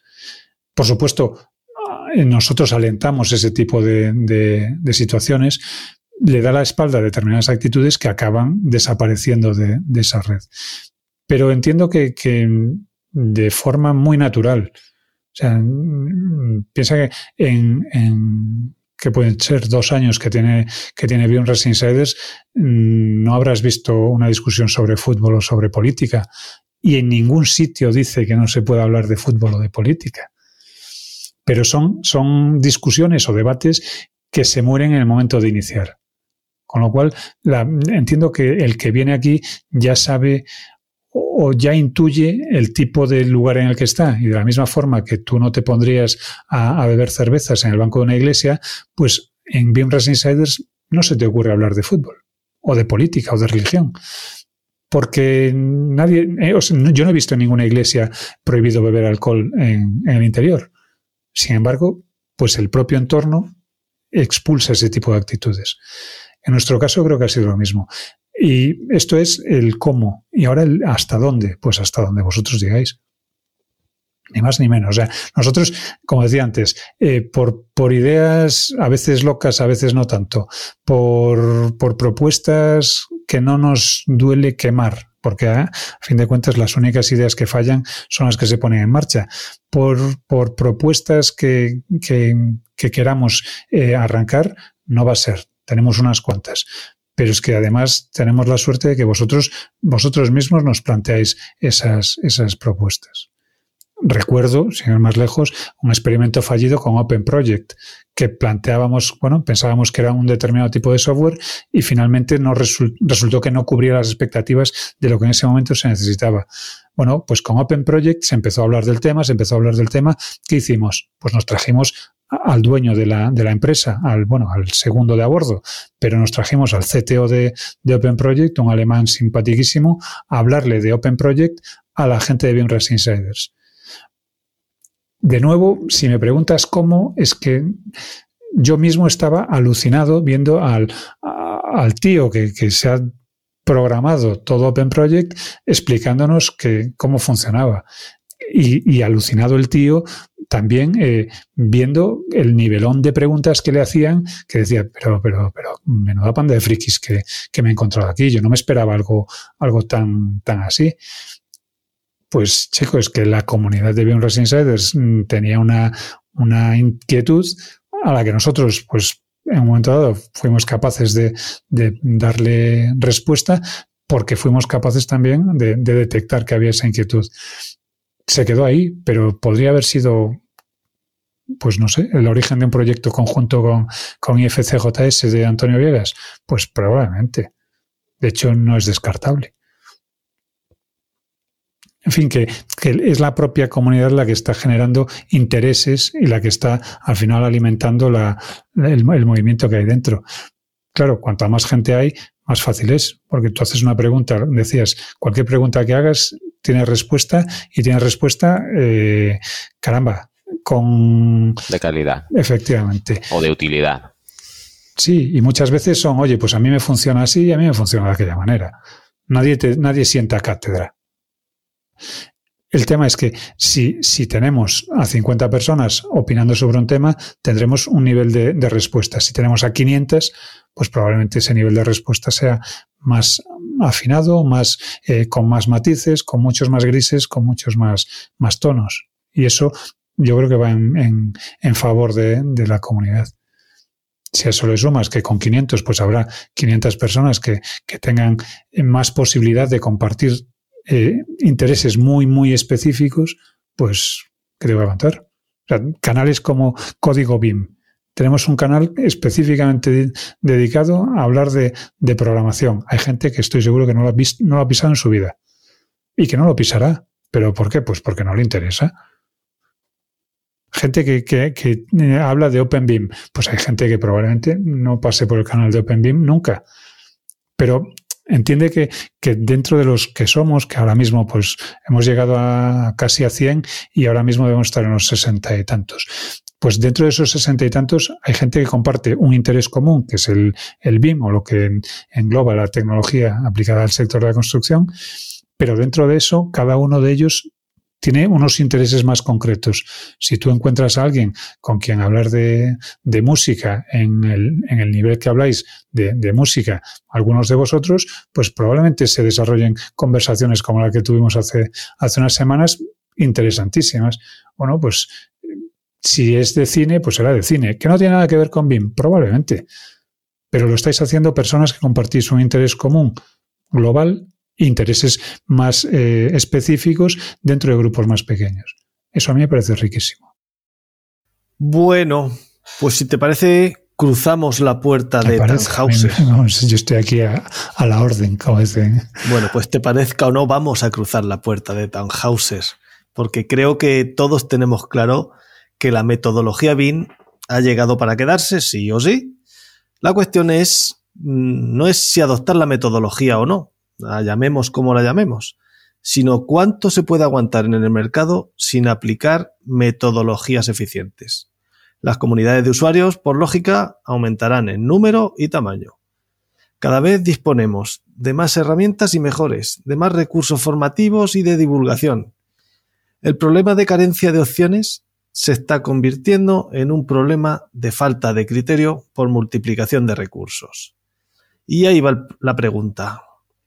¿Cuáles pueden ser las claves para no perderse en un escenario cada vez más complejo? Pues hombre, me cuesta no volver a la comunidad BIMRAS Insiders, pero efectivamente tú hablas de, sí, me cuesta porque tú hablas de, efectivamente un montón de, opciones que se abren a día de hoy. El abanico es inmenso, hay aplicaciones que están saliendo constantemente y una cuestión que, es eh, repetitiva, que es cíclica en, en Insiders, es que alguien pregunta, oye, ¿conocéis esta herramienta? Y no me digas cómo, cómo no, pero siempre hay alguien que o la ha visto o la conocía hace un año cuando estaba en otra fase. En fin, siempre, siempre hay alguien al respecto. Y si no, siempre hay alguien que, que opina a veces con mejor criterio, a veces con peor criterio. Mm, en mi caso casi siempre con peor criterio, pero bueno, con, con bastante desvergüenza sobre la propia herramienta, con lo cual eh, te ayudan a crear ese criterio. Oye, piensa, está muy bien, pero piensa en esta posibilidad. Oye, está muy bien, pero no sé si has visto esto. Se parece mucho a esta otra. En fin, ese tipo de cuestiones que es la, la propia comunidad la que te ayuda a, a discernir. Entonces, bueno, eh, frente a la falta de, a la, a la, multiplicidad de opciones, yo entiendo que el tener, eh, digamos, opiniones sobre, en las que confíes es, es, importante, ayuda muchísimo y sobre todo te hace eh, ganar muchísimo tiempo porque te evita el tener que estar eh, haciendo tú la investigación o por lo menos haciéndola tú solo. Y me, y me viene muy bien que habléis de, de, nuevo de la comunidad de insiders, porque tenía yo aquí una línea en el guion que he obviado completamente. Y es que podemos eh, tirar del hilo eh, cuando nos acerquemos más al final del programa. Pero bueno, que un oyente de BIM Podcast va a tener la suerte de conocer de primera mano eh, la comunidad de insiders por... Eh, Cortesía. Bueno, generosa y gentilmente habéis puesto una licencia, eh, una suscripción anual a nuestra disposición y em, bueno, perdón por la interrupción. Al final del episodio podemos decir cuáles serán las instrucciones para no se vayan todavía, a esa no se vayan todavía. Vamos a hacerlo de forma más original de lo no, habitual. se vayan que- todavía que queda como hora y cuarto de episodio todavía. Primicia, primicia. No sé ni lo que hemos grabado ya. Tú, Evelio, tu peor criterio y tu desvergüenza, ¿qué papel creen que jugará el Open BIM y el Open Software en el futuro inmediato? Hombre, a ver, podría empezar con aquello de me alegra que me haga esa pregunta. Pero mm, es que el que lo hemos, lo hemos comentado sin, sin entrar en, en detalle y sin concretarlo eh, durante el, inicio de la conversación. Eh, cada vez más el, el nivel de, de, madurez de los equipos BIM eh, se enfoca a la, a la conciencia de la necesidad de, interoperabilidad. Si mientras no haya otra opción que, que el trabajar con formatos abiertos, eh, yo creo que es obligado pensar que son los que nos va a tocar lidiar. Entonces, el, el Open BIM para mí es la, evolución lógica de una forma de trabajar, sobre todo cuando cada uno puede eh, enfocarse a una herramienta, la que sea, y, desde luego es, eh, como decías tú antes, no, no es planteable eh, si voy a trabajar o no en formatos abiertos, en OpenBIM, sino cuándo voy a convencerme de que, de que eso es así porque vaya, eh, no hay alternativa a medio plazo que pueda, que pueda mm, abrir otra vía. Eso con respecto a OpenBIM. Además, bueno, lo sabéis, yo soy un convencido de, de las maldades del, IFC y de la necesidad de trabajar con formatos documentados, abiertos y, y perfectamente eh, resistentes a la obsolescencia, pero es que además eh, son imprescindibles en entornos como pueden ser los, los, los, de administración.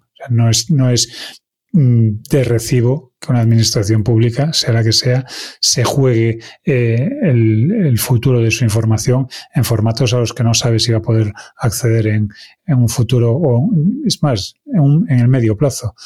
Entonces, yo creo que el OpenBIM es, es la evolución lógica y una necesidad que, poca gente puede permitirse el lujo de no atender. Y en esto también un comentario que en su momento hice en, cuando me dieron la posibilidad de hacerlo en, el Fórum eh, argentino. Un país que tiene el 98% de su mercado BIM copado por una sola marca está perdiendo, está eh, viviendo un lujo que no puede permitirse. Porque el 98% trabaja en un entorno que es común para todos con lo cual eh, no ve la necesidad de trabajar con un entorno más allá de ese. Sin embargo, cuando ves que el, que el mercado es global, la necesidad se convierte en oportunidad. Y el hecho de trabajar con, de ser capaz de, de, intercambiar información de forma más o menos transparente entre distintas herramientas, no es que te dé la opción de compartir tu trabajo, es que te da la opción de trabajar con gente con la que probablemente no hubieras trabajado de ninguna otra manera. Con lo cual, no solo lo veo como una oportunidad para, para mantener la información más allá del tiempo, sino que además lo veo como una oportunidad de, eh, laboral y, de recurso, como un recurso económico importantísimo. Vamos, todo el mundo a estudiar IFC ya. Bueno, por suerte o por desgracia requiere de, un esfuerzo bastante mayor que el, que el intercambio de XF. Entonces, pues sí, eh, conviene saber con qué está uno trabajando muchos de los errores que, se achacan al, formato, mm, bueno, devienen de la mala praxis de los operadores. Del desconocimiento del IFC. Y esto con el OpenBIM, con el Open Software que decías tú, el, Open Source, eh, bueno, yo también defiendo muchísimo las herramientas open source, mm, por supuesto por sus costes, pero no por sus costes, sino por, por su eh, bueno, por su forma de enfocar el, software como una, como una herramienta eh, que puede ser perfectamente abierta y conocida y modificable por cualquiera.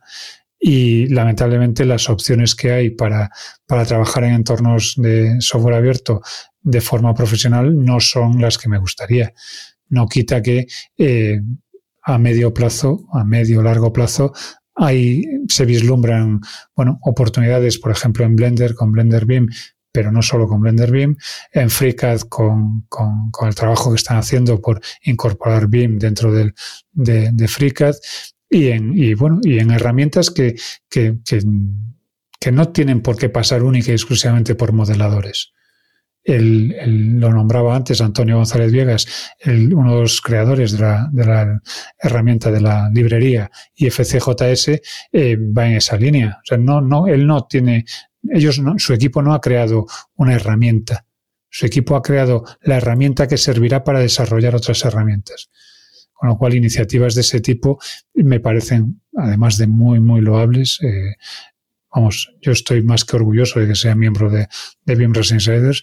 Además de muy loables, eh, me parecen de, que están marcando un camino que antes o después mucha gente va a seguir. O sea, ya a día de hoy hay gente fabricando sus propias herramientas gracias a ese tipo de iniciativas. No se trata de hacer el próximo Revit. Se trata de hacer, pues, la próxima herramienta que a mí me permite utilizar la información que yo necesito porque la necesito yo, no la necesitan 10 millones de personas en el mundo. Entonces nadie la va a programar si no la programo yo o si no la encargo yo. Si no tengo los medios para hacerlo y el open source es un medio para construir herramientas, pues lamentablemente me quedaré sin dar respuesta a esa, necesidad. Entonces entiendo que es una, una vía que también cada vez jugará mayor, mayor, que tendrá, cobrará mayor relevancia. Estupendo. Y ya por acabar mi intervención, Marco antes ha dado una primicia que hacía tiempo que no dábamos y a mí me gustaría pedirte otra primicia. ¿Qué guardan los BINRAS y sus productos derivados para ese futuro inmediato? Venga, cuéntanos algo. Un poquito, lo que puedas. Eh, lo voy a decir para que el que lo bueno, no, en forma de acertijo, pero eh, ya lo he dicho en esta, en, esta última intervención. Eh, yo soy un defensor y un, convencido del, del, formato IFC, que se podría resumir en que I love IFC. Estad atentos a qué día o a qué. Hasta ahí puedo leer. Bueno. Muy bien, venga, pues seguimos. Eh, bloque 4, que decía así, abandonad toda esperanza quienes aquí entréis. Esa es la inscripción eh, que Dante encuentra en la puerta del infierno, pero la puerta del infierno es el inicio del camino que le llevará al purgatorio y finalmente al cielo. No sé si es ironía o, sabiduría derivada de la experiencia. Está claro que la adopción de la metodología BIM, la transformación digital, bueno, pues no es un camino de rosas. Pero, bueno, de ahí a comparar que eh, este camino con el infierno, yo creo que puede haber una diferencia. Estaría más de acuerdo en que hay que recorrer un particular purgatorio antes de disfrutar de la recompensa del, del guerrero en el Valhalla. En todo caso, creo que estaremos de acuerdo en una cosa, que quien, efectivamente, quien cruza decididamente la puerta de entrada, pues no vuelve atrás. Incluso en fases tempranas de adopción de la metodología o de esa transformación digital, pues resulta sorprendente de entrada cómo se automatiza gran parte del trabajo. Que sí, que como contrapartida, pues se exige una actitud metódica, ordenada, disciplinada para poder recoger esos frutos. Te lo planteo a ti en primera persona, ya que em, dabas nombre a este cuarto bloque. En todos estos años, ¿cuántas veces te has arrepentido de cruzar la puerta? La de BIM, la de BINRAS, la de las redes sociales, la de todas las muchísimas que has cruzado. Pues la verdad es que pocas. Sí es cierto que, el camino pues se ha, ha sido a veces más divertido, a veces más eh, menos divertido, a veces incluso desagradable, pero, pero tanto como para arrepentirse, pues tampoco diría yo. Eh, efectivamente, la frase de abandonar toda esperanza, quien sé quién traes, no, no era una elección, eh, bueno, casual, ni, ni, creo que lo esperases. Pero, pero es que es tal cual. Ese infierno por el que hay que pasar, eh, hay que asumir que, en muchas ocasiones va a serlo, em, pero al final acaba en el cielo. Entonces, pues oye, de la misma forma yo en algunas ocasiones, mm, pues pues porque se, ha, se han juntado eh, niveles de autoexigencia muy altos, porque se han juntado eh, bueno, cuestiones más personales o menos personales, porque se han juntado muchísimas, muchísimas variables, pues empiezas a verlo de una manera menos positiva. Sin embargo, la suerte que he tenido, la suerte que tenemos en, en primero es que eh, creo que somos tres compañeros, tres amigos que, en cualquier momento podemos recurrir a los, a los otros dos y, encontrar que, hay primero alguien que te echa una mano para salir del, del atolladero en el que estás y, segundo para decirte las cosas como realmente las ve y eso, eh, bueno, pues ayuda bastante a, a, cambiar el punto de vista. Pero es que además, mm, cuando alguien te dice, hombre, tan mal no estará la cosa, cuando y te dice BIMRAS, te dice Binjo Offers, te dice eh, Binfluencers, te dice cualquiera de las acciones en las que hemos eh, estado metidos ha funcionado razonablemente bien. Fíjate que la, la Offers, que es la peor, eh, peor entre comillas, iniciativa que, de las que tenemos en marcha, tiene cerca de mil personas que cada día reciben una oferta de trabajo en su teléfono móvil. Claro, nosotros nos quejamos mucho de, de carambas que no llegan ni a mil. Y de repente dices, ya, pero ¿te acuerdas cuando no llegaban a 100? ¿Te acuerdas cuando no llegaban a 500? ¿Te acuerdas? Y dices, caray, es que mil personas recibiendo tu mensaje todos los días en su móvil, leches, que si las tengo que invitar a cenar no me llega lo que me queda de, sueldo este mes. Entonces, pues eh, sí, ha habido momentos que no han sido tan divertidos, pero cuando llega en esos momentos eh, solo tienes que girar un poquito la cabeza y decir, bueno, pero esto vale la pena. Porque, mira, hay gente que, está ahí que, de repente te envía unas gracias o, que te manda una foto de cuatro locos muertos de frío en Valladolid que, están encantadísimos de verse porque solo se conocían a través de Beamras Insiders. Cuatro que, además de no haber sido por esto, eh, pues probablemente mm, se hubieran sentado mm, hombro con hombro en esa sala de BIMTecnia y ni se hubieran dirigido la palabra. Pues hombre, a mí eso, el pensar que eso es así, tú decías que te emocionó el encontrar a esa gente, no te puedes hacer idea de lo que nos emocionó a nosotros ver la foto.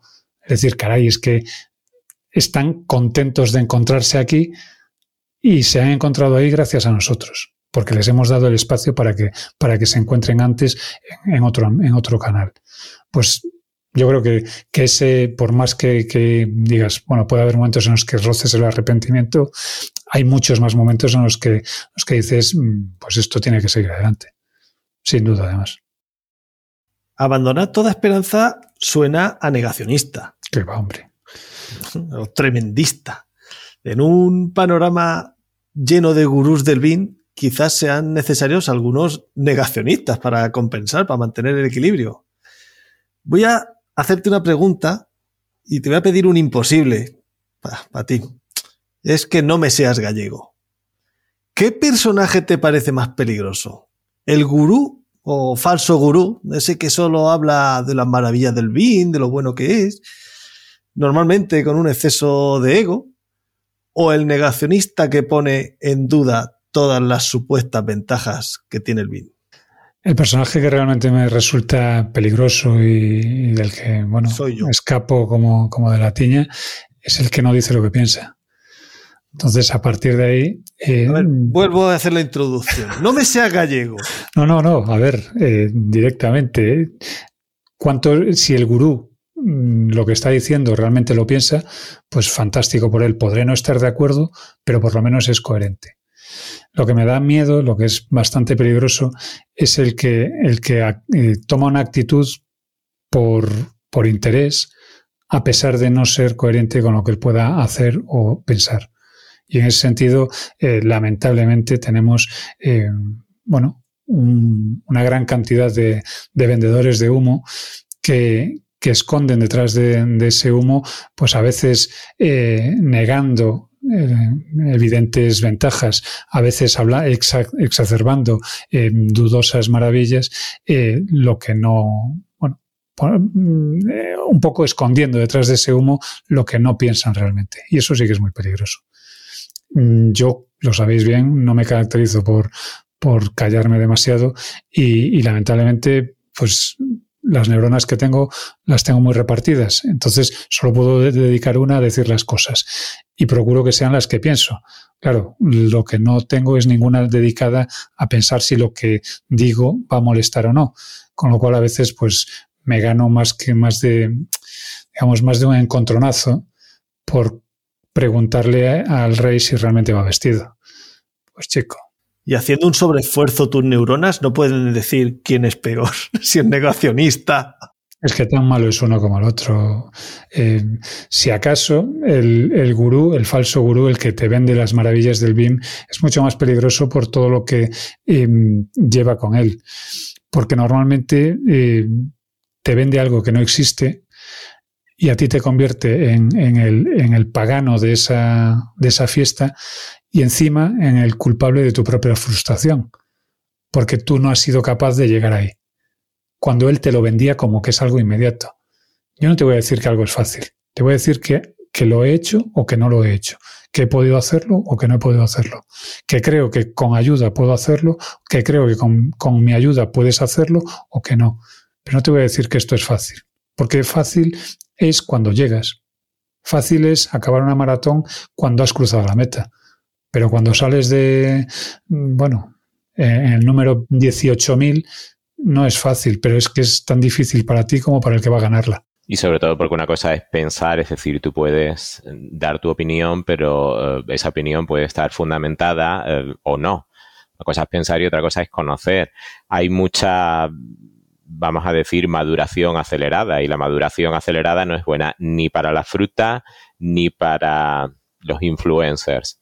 Con lo cual, bueno, pues se crean perfiles de gurúes o falsos gurúes o negacionistas, eh, eso, mm, eh, con, procesos de, maduración muy acelerados, no fundamentados en el conocimiento real, pues que no contribuyen, yo creo que ninguno de los dos, de forma positiva ni a la divulgación ni a la implantación o adopción del BIM. Pero incluso a pesar de, esa falta de, conocimiento que, o de experiencia que yo puedo entender en, cualquiera que, lo decía antes, el hecho de tener 50 tacos, a mí lo que me permite es haber vivido 50 años, no más. Hay gente de 25 que dentro de otros 25 pues estará en la misma situación que estoy yo.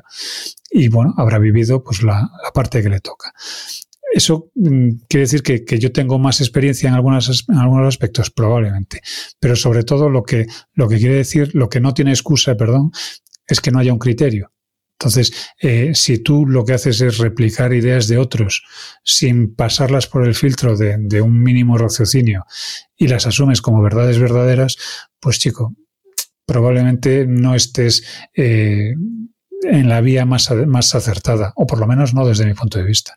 Yo procuro, no digo ponerme en el plan negacionista, pero por lo menos sí eh, tratar de aplicar el mucho o poco criterio que tenga a lo que me cuentan. Y a partir de ahí, pues tomar mis, mis decisiones y expresar mis opiniones, que nunca tratan de ser, bueno, creo que, que nunca he tratado de convencer a nadie. Si alguien me habla maravillas y yo no las veo, pues sin más le diré, oye, a mí me parece que no. Pero ojo, si es tu punto de vista y tú crees que realmente eso funciona así, pues Ojalá. Lamentablemente, bueno, todos sabemos que, ese humo enseguida se dispersa.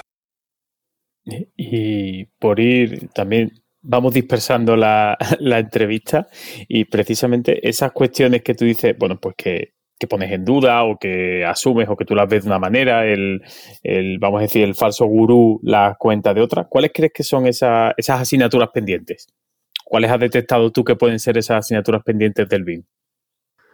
Pues probablemente la asignatura pendiente más, más, más clara, o por lo menos la que yo más, más trato de, corregir personalmente, es la, de enfocarse en herramientas.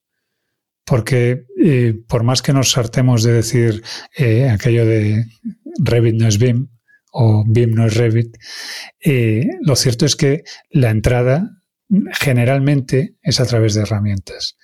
Y eso es un problema, es un lastre, porque eh, hace que, muchos mm, vean, veamos o hayamos visto que, la herramienta es el centro sobre el que debe girar este, este entorno de trabajo. Y lo siguiente que tenemos es que con esas herramientas se generan modelos. Y con esos modelos lo que generamos es, y ya el término lo, he usado en más de una ocasión, eh, se generan equipos eh, mm, modelocéntricos equipos en los que lo importante es eh, obtener una geometría em, de calidad, entre comillas mucho lo de calidad. Y, se olvida de que, bueno, tal vez eh, esa geometría de tanta calidad carece de sentido si no tiene una información también de calidad. Bueno, pues el hecho de centrarse en la herramienta, específicamente en la herramienta de modelado y específicamente en la geometría, yo creo que es una de las asignaturas pendientes. Afortunadamente, y también lo he dicho en más de un foro, eh, cada vez la I del BIM se escribe más en mayúscula y la BM se escribe más en minúscula. Porque cuando pasas ese punto de madurez, yo creo que he detectado que, en muchas ocasiones es, es un, clic que hace en la cabeza de, alguna, de algunos moderadores, de, alguna, de algunos eh, profesionales, ese clic que, que, te dice, caray, es que la geometría al final probablemente sea, y entiéndase bien, lo de menos. Lo que realmente importa, lo que realmente puede dar un paso más allá en, este trabajo que estoy haciendo es el gestionar información.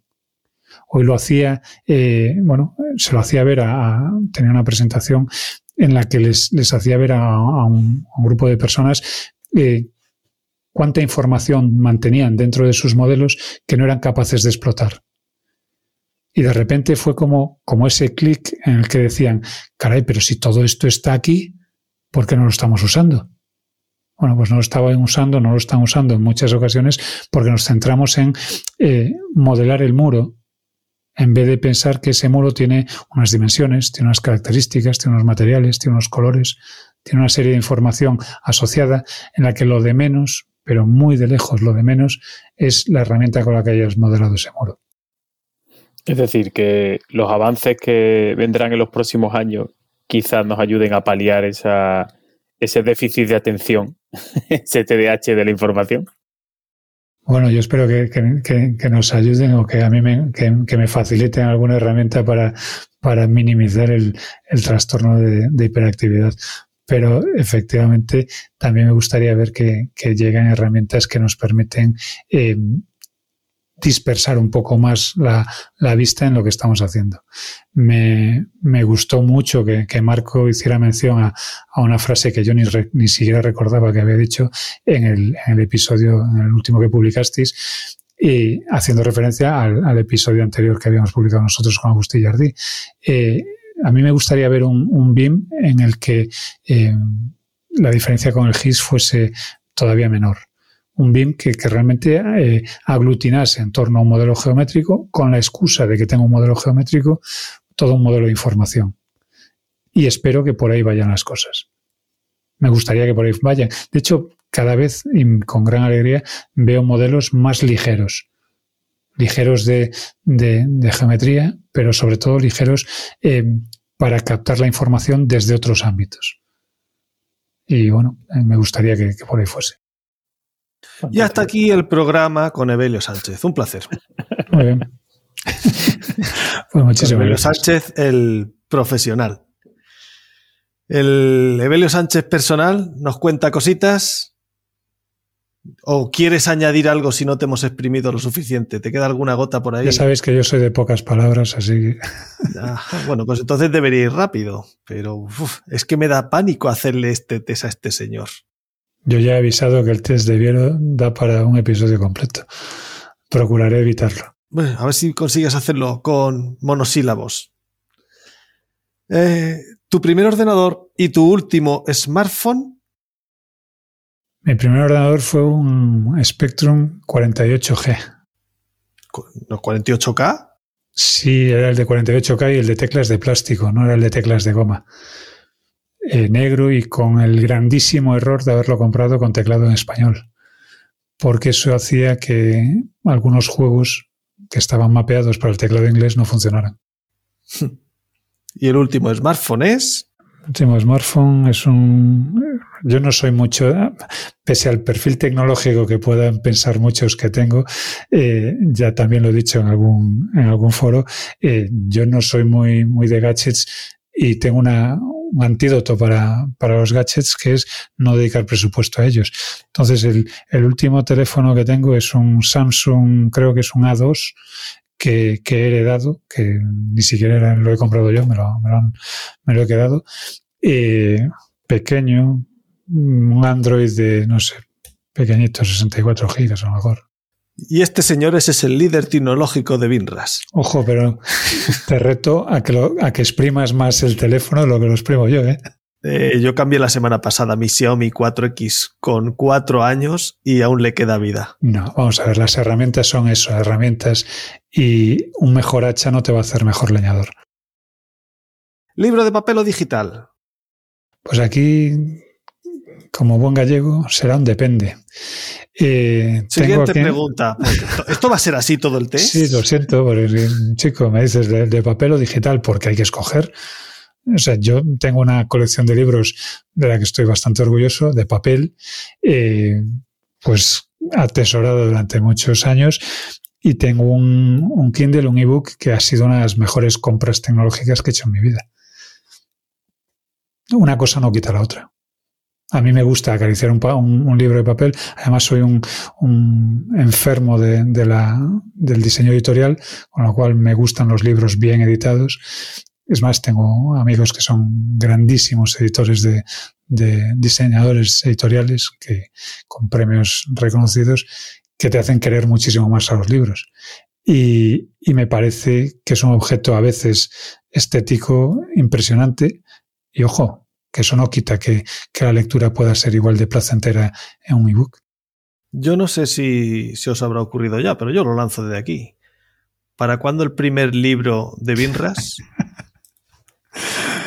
¿Playa o montaña? ¿Y tu lugar favorito? Eh, a ver, Ni playa ni montaña. A mí es que eso sí que me da bastante igual. Depende. No, no, no, no, no, no, depende. Se va a hacer largo. Se va a hacer largo, chico, pero porque es, que las preguntas binarias mm, a un gallego no se las puedes hacer. Yo defiendo que la lógica binaria en Galicia es ternaria. Es sí, no, depende. Así que no. Yo eh, en Pontevedra vivo a 15 minutos de, de, las mejores playas del mundo. Con lo cual, pues me encanta, me encanta la playa, sobre todo cuando no hay eh, una aglomeración de turistas importante. Pero es que además en Pontevedra también vivo a 15 minutos de entornos naturales espectaculares. Con lo cual, si tengo que irme al monte, me voy al monte a correr y si tengo que irme a la playa, me voy a la playa a correr. Me lo paso igual de bien. A ver, a ver cómo sale esta. ¿Eres cocinillas? Eso solo admite sí o no. Mucho. Vale. ¿Y tu comida favorita con la que te chupan los dedos? Soy cocinillas. O sea, de hecho, yo cocino y por lo que dicen, no demasiado mal, porque me encanta comer. Entonces, como me gusta comer y me gusta comer muy bien, lo que he procurado desde los ocho años que empecé a asomarme a los fogones fue aprender a cocinar eh, lo que me gusta comer. En ese sentido, además, he tenido la suerte de tener un entorno familiar con, digamos, mucha cercanía por productos de altísimo nivel gastronómico, pues chico, mejor imposible. Vale, o sea, toda la comida, no podemos decir una sola. te podría contar comidas que no he probado o que no me atraen, pero que me gusten más si está bien hecha.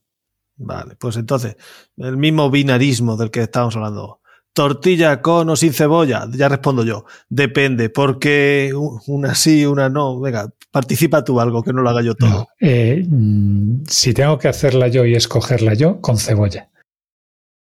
¿Pero quién ha dicho de invitar a este tío? ¿De quién fue pues alguien que tendría, no sé, ganas, criterio, yo qué sé. Tú, sí, porque yo creo que es el primero, ¿verdad? Que dice que la prefiere con cebolla. A ver, sin cebolla... Mm, es más, te digo, en mi casa no se hace con cebolla, se hace con calabacín. Y esto se le suma a las patatas de bolsa del episodio anterior. No sería la primera, pero bueno. Película, libro y canción preferida. No tengo ni película, ni libro, ni canción preferida. Eh, me encanta el cine, me encanta leer y me encanta la música, pero el señor me dio orejas para aguantar las gafas, nada más. Yo la música tengo un, oído muy amplio, pero muy poco formado. Con lo cual, escoge lo que quieras. Buen cine, buena lectura y buena música me vale tanto de heavy metal como de pasodobles o de habaneras. Y, la afición que te encanta, eso no admite, depende. Afición. Depende del pues, momento. Claro, depende del momento a veces me, apetece más correr, a veces me apetece más. Seguid vosotros, yo me Venga, añado yo un par de preguntas. Em, los BIMRAS atracáis a vuestro, así lo decís, atracáis a vuestros, a vuestros invitados al final de su intervención. Así que bueno, yo voy a intentarlo también. A ver, Belio, tú que eres de los que se apunta a un bombardeo, estás ya en dos podcasts. ¿Qué dirías si te digo que te animes a hacer uno conmigo? Lo digo por tejerme un plan B, porque José ya tiene su otro podcast. Javier empezó solo, así que seguro que se las arregla bien sin mí. ¿Qué te parece? ¿Vin con pulpo y pimentón de la vera o algo así? ¿Qué me dices? Yo, nunca, a ver, vaya en serio, vaya en broma, nunca he dicho que no a nada, así que ¿no? Y bueno, debo decir también que, que no es precisa la, apreciación. Dices que tengo dos podcasts, pero este, este año participé como, como moderador y como participante en 24H24L, que es un evento de podcast, 24 horas de podcast sobre eh, tecnología más centrada en, open source. Y tuve la suerte de que, de que me invitaran a, hacer también tres podcasts. Eh, uno sobre metodología, metodología Agile en desarrollo de software, otro sobre desarrollo eh, con Odoo, una, un CRM, bueno, un RP de código abierto, y el último sí relacionado con BIM, en el que tuve la, suerte de participar con Antonio González Viegas hablando de programación BIM. Así que más de uno. Y además también he participado en, en algún podcast en gallego, que es mi, mi idioma natal, materno. Pues nada, lo tratamos en vivo. Yo prefiero atracar en vivo y en directo. Pero vamos, que, que no tengo ningún, ningún problema de decirte que, que sí, si te pones a ello. Muy bien, pues eh, si puedo te arranco también el compromiso de que si nos dejamos caer por Galicia y vamos a veros, pues nos invitáis a unas birras, de verdad, y algo sólido para pasarlas, ¿ok? a ti y a Cánovas probablemente. A Javier, que está acostumbrado a eso que llaman cerveza en, el sur, no sé si será capaz de aguantarlo. Aquí hay Cruzcampo también, ¿eh? por si no quieres cerveza. Gracias, es que siempre me está bien, por si te toca conducir o algo que Bueno, ¿qué vamos a hacer? Encantadísimo de teneros aquí, de, acogeros y de pasarlo bien con vosotros. Otra vez. Bueno, pues si queréis, eh, ¿hablamos algo de sorteos? Ah, leche. pues sí, es verdad, pero antes, antes de que Belio diga nada y, se rasque un, un, poquito el bolsillo, como en, e, teníamos pendiente del episodio 38 que publicamos en diciembre eh, con Fernando Valderrama, eh, íbamos a sortear una licencia de Presto 2022, eh, pues precisamente para, para este año 2022. Así que en lugar de grabarlo, aunque es verdad que no podéis ver mi pantalla, pero bueno, tendréis que creer que en el fondo soy buena persona, pues simplemente he colocado aquí a los ocho participantes que tengo curiosamente, cuatro a través de, o tenemos cuatro a través de Twitter y cuatro a través de, los comentarios, que por cierto, José nos ha intentado meter ahí que él quería participar, pero yo lo he, lo he quitado. Tenemos aquí a, Carlos Pedroza. Eh, Carlos tú no tienes presto. no, pero tengo que, echarle, tengo que, echarle, un ojo. ¿Cómo que no? Entonces, bueno, tengo aquí sí, yo te he visto a, figurar a, Carlos Enrique, a eh, Matt Ark, que es eh, Mateo de, Galicia, eh, Mateo no, Marco, de, de, Galicia, tengo a Saúl González, tengo Hidronat, que es Hidronat de, los insiders. Antonio, exactamente. Eso es por Twitter y después en comentarios tenemos aquí a Sergi Rollo, José Antonio Martínez, Xaver Isasi y Roger Más. Así que bueno, yo he utilizado nuestra web, echarlo a suerte, he puesto aquí los ocho nombres, la licencia, le voy a dar al botón y la licencia cae para Roger Más. Vale, Roger, entiendo, ¿no? Será catalán, supongo. Ya, es mala suerte, tenías a tres o cuatro insiders ahí. Es verdad, y no tocado a ninguno. Así que bueno, ¿qué vamos a hacerle? Así que bueno, Roger, eh, nos pondremos en contacto contigo. De todas formas, yo creo que vamos a dejar a ver si nos escucha el episodio y a ver si se pone en contacto durante febrero. Y si vemos que nos responde, le mandaremos un correito, ¿no? ¿Os parece? Y el segundo de reserva Uy, pues no le, he puesto, no, le he puesto autorreserva. Pero, es que tengo que estar en todo. Caray, José, pero eso sí que es maldad, porque si dices el segundo, el segundo estará con la ilusión de que el primero falle y cuando no falle. Oh. Ya ocurrió, ya nos ocurrió. Qué cerca estoy, estuve. Estoy con Evelio. Yo le concedería al menos el beneficio de la duda a Roger. Venga, sí. Y, y, nada, en cuanto tengamos sus datos, porque precisamente Susana de Presto me decía esta semana que qué pasaba con esa licencia, que están deseando entregarla. Vale, vale, pues a ver si eso publica, Bueno, licencia de Presto solucionado. Evelio, ¿cómo hacemos con la suscripción a Bienras Insiders? Esto parece muy prosaico, esto del sorteo, ¿no? ¿Cómo te parece que lo hagamos? A ver, además a nosotros sabéis que nos gusta dar follón en, redes, así que eh, lo vamos a hacer con...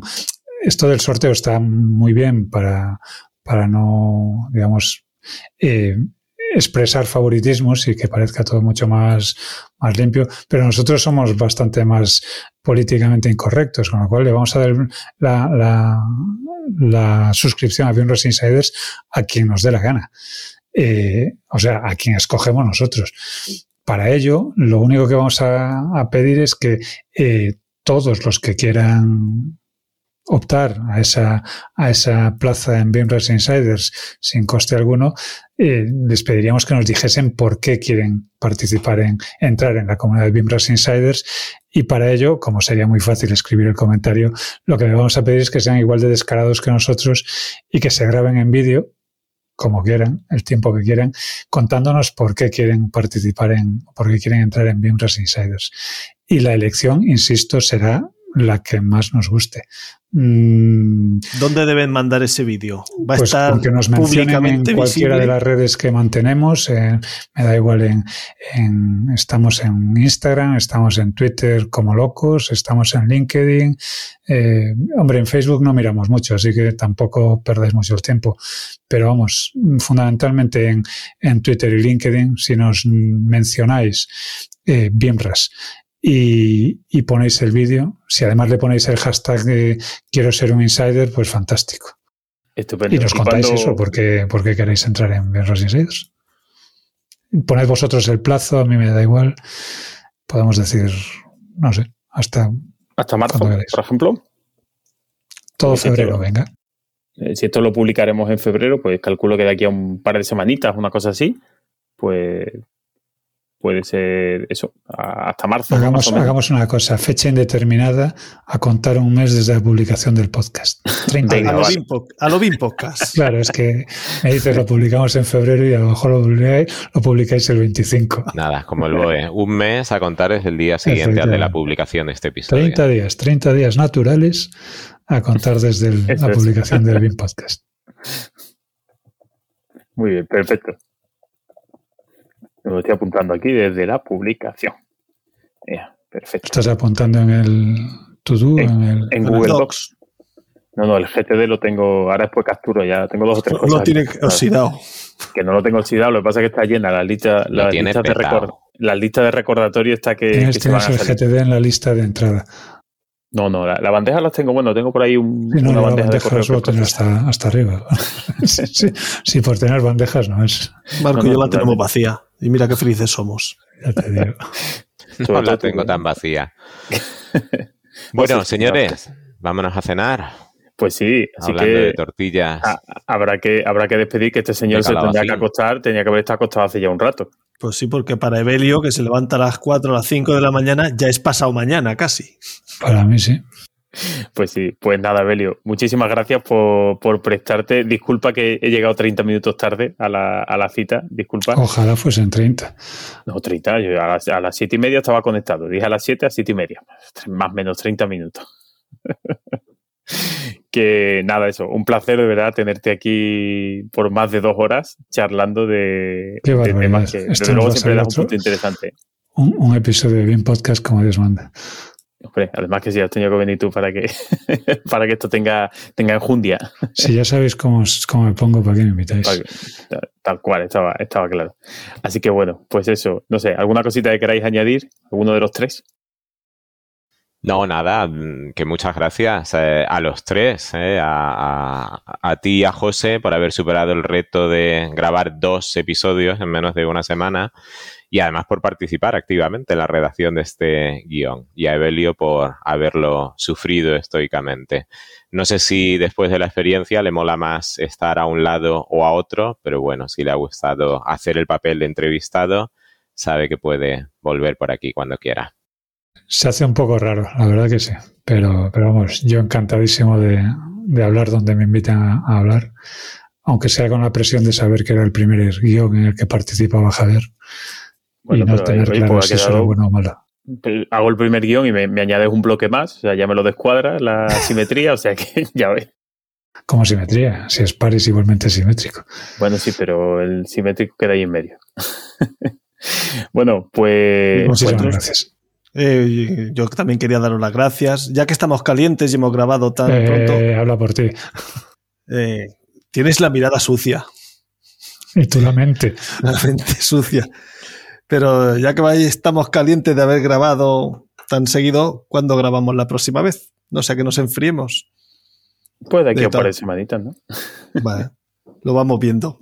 Gracias a todos. vamos viendo. Ah, en especial, gracias al señor mayor y a su vejiga que ha aguantado dignamente.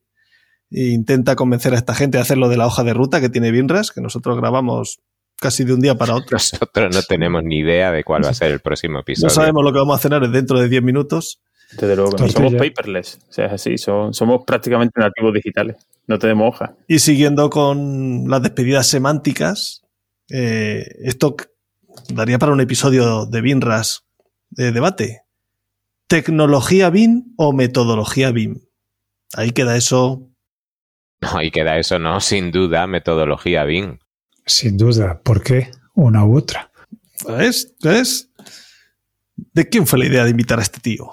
dijera lo que dijera, iba a decir lo contrario, o sea, estaba claro. Depende.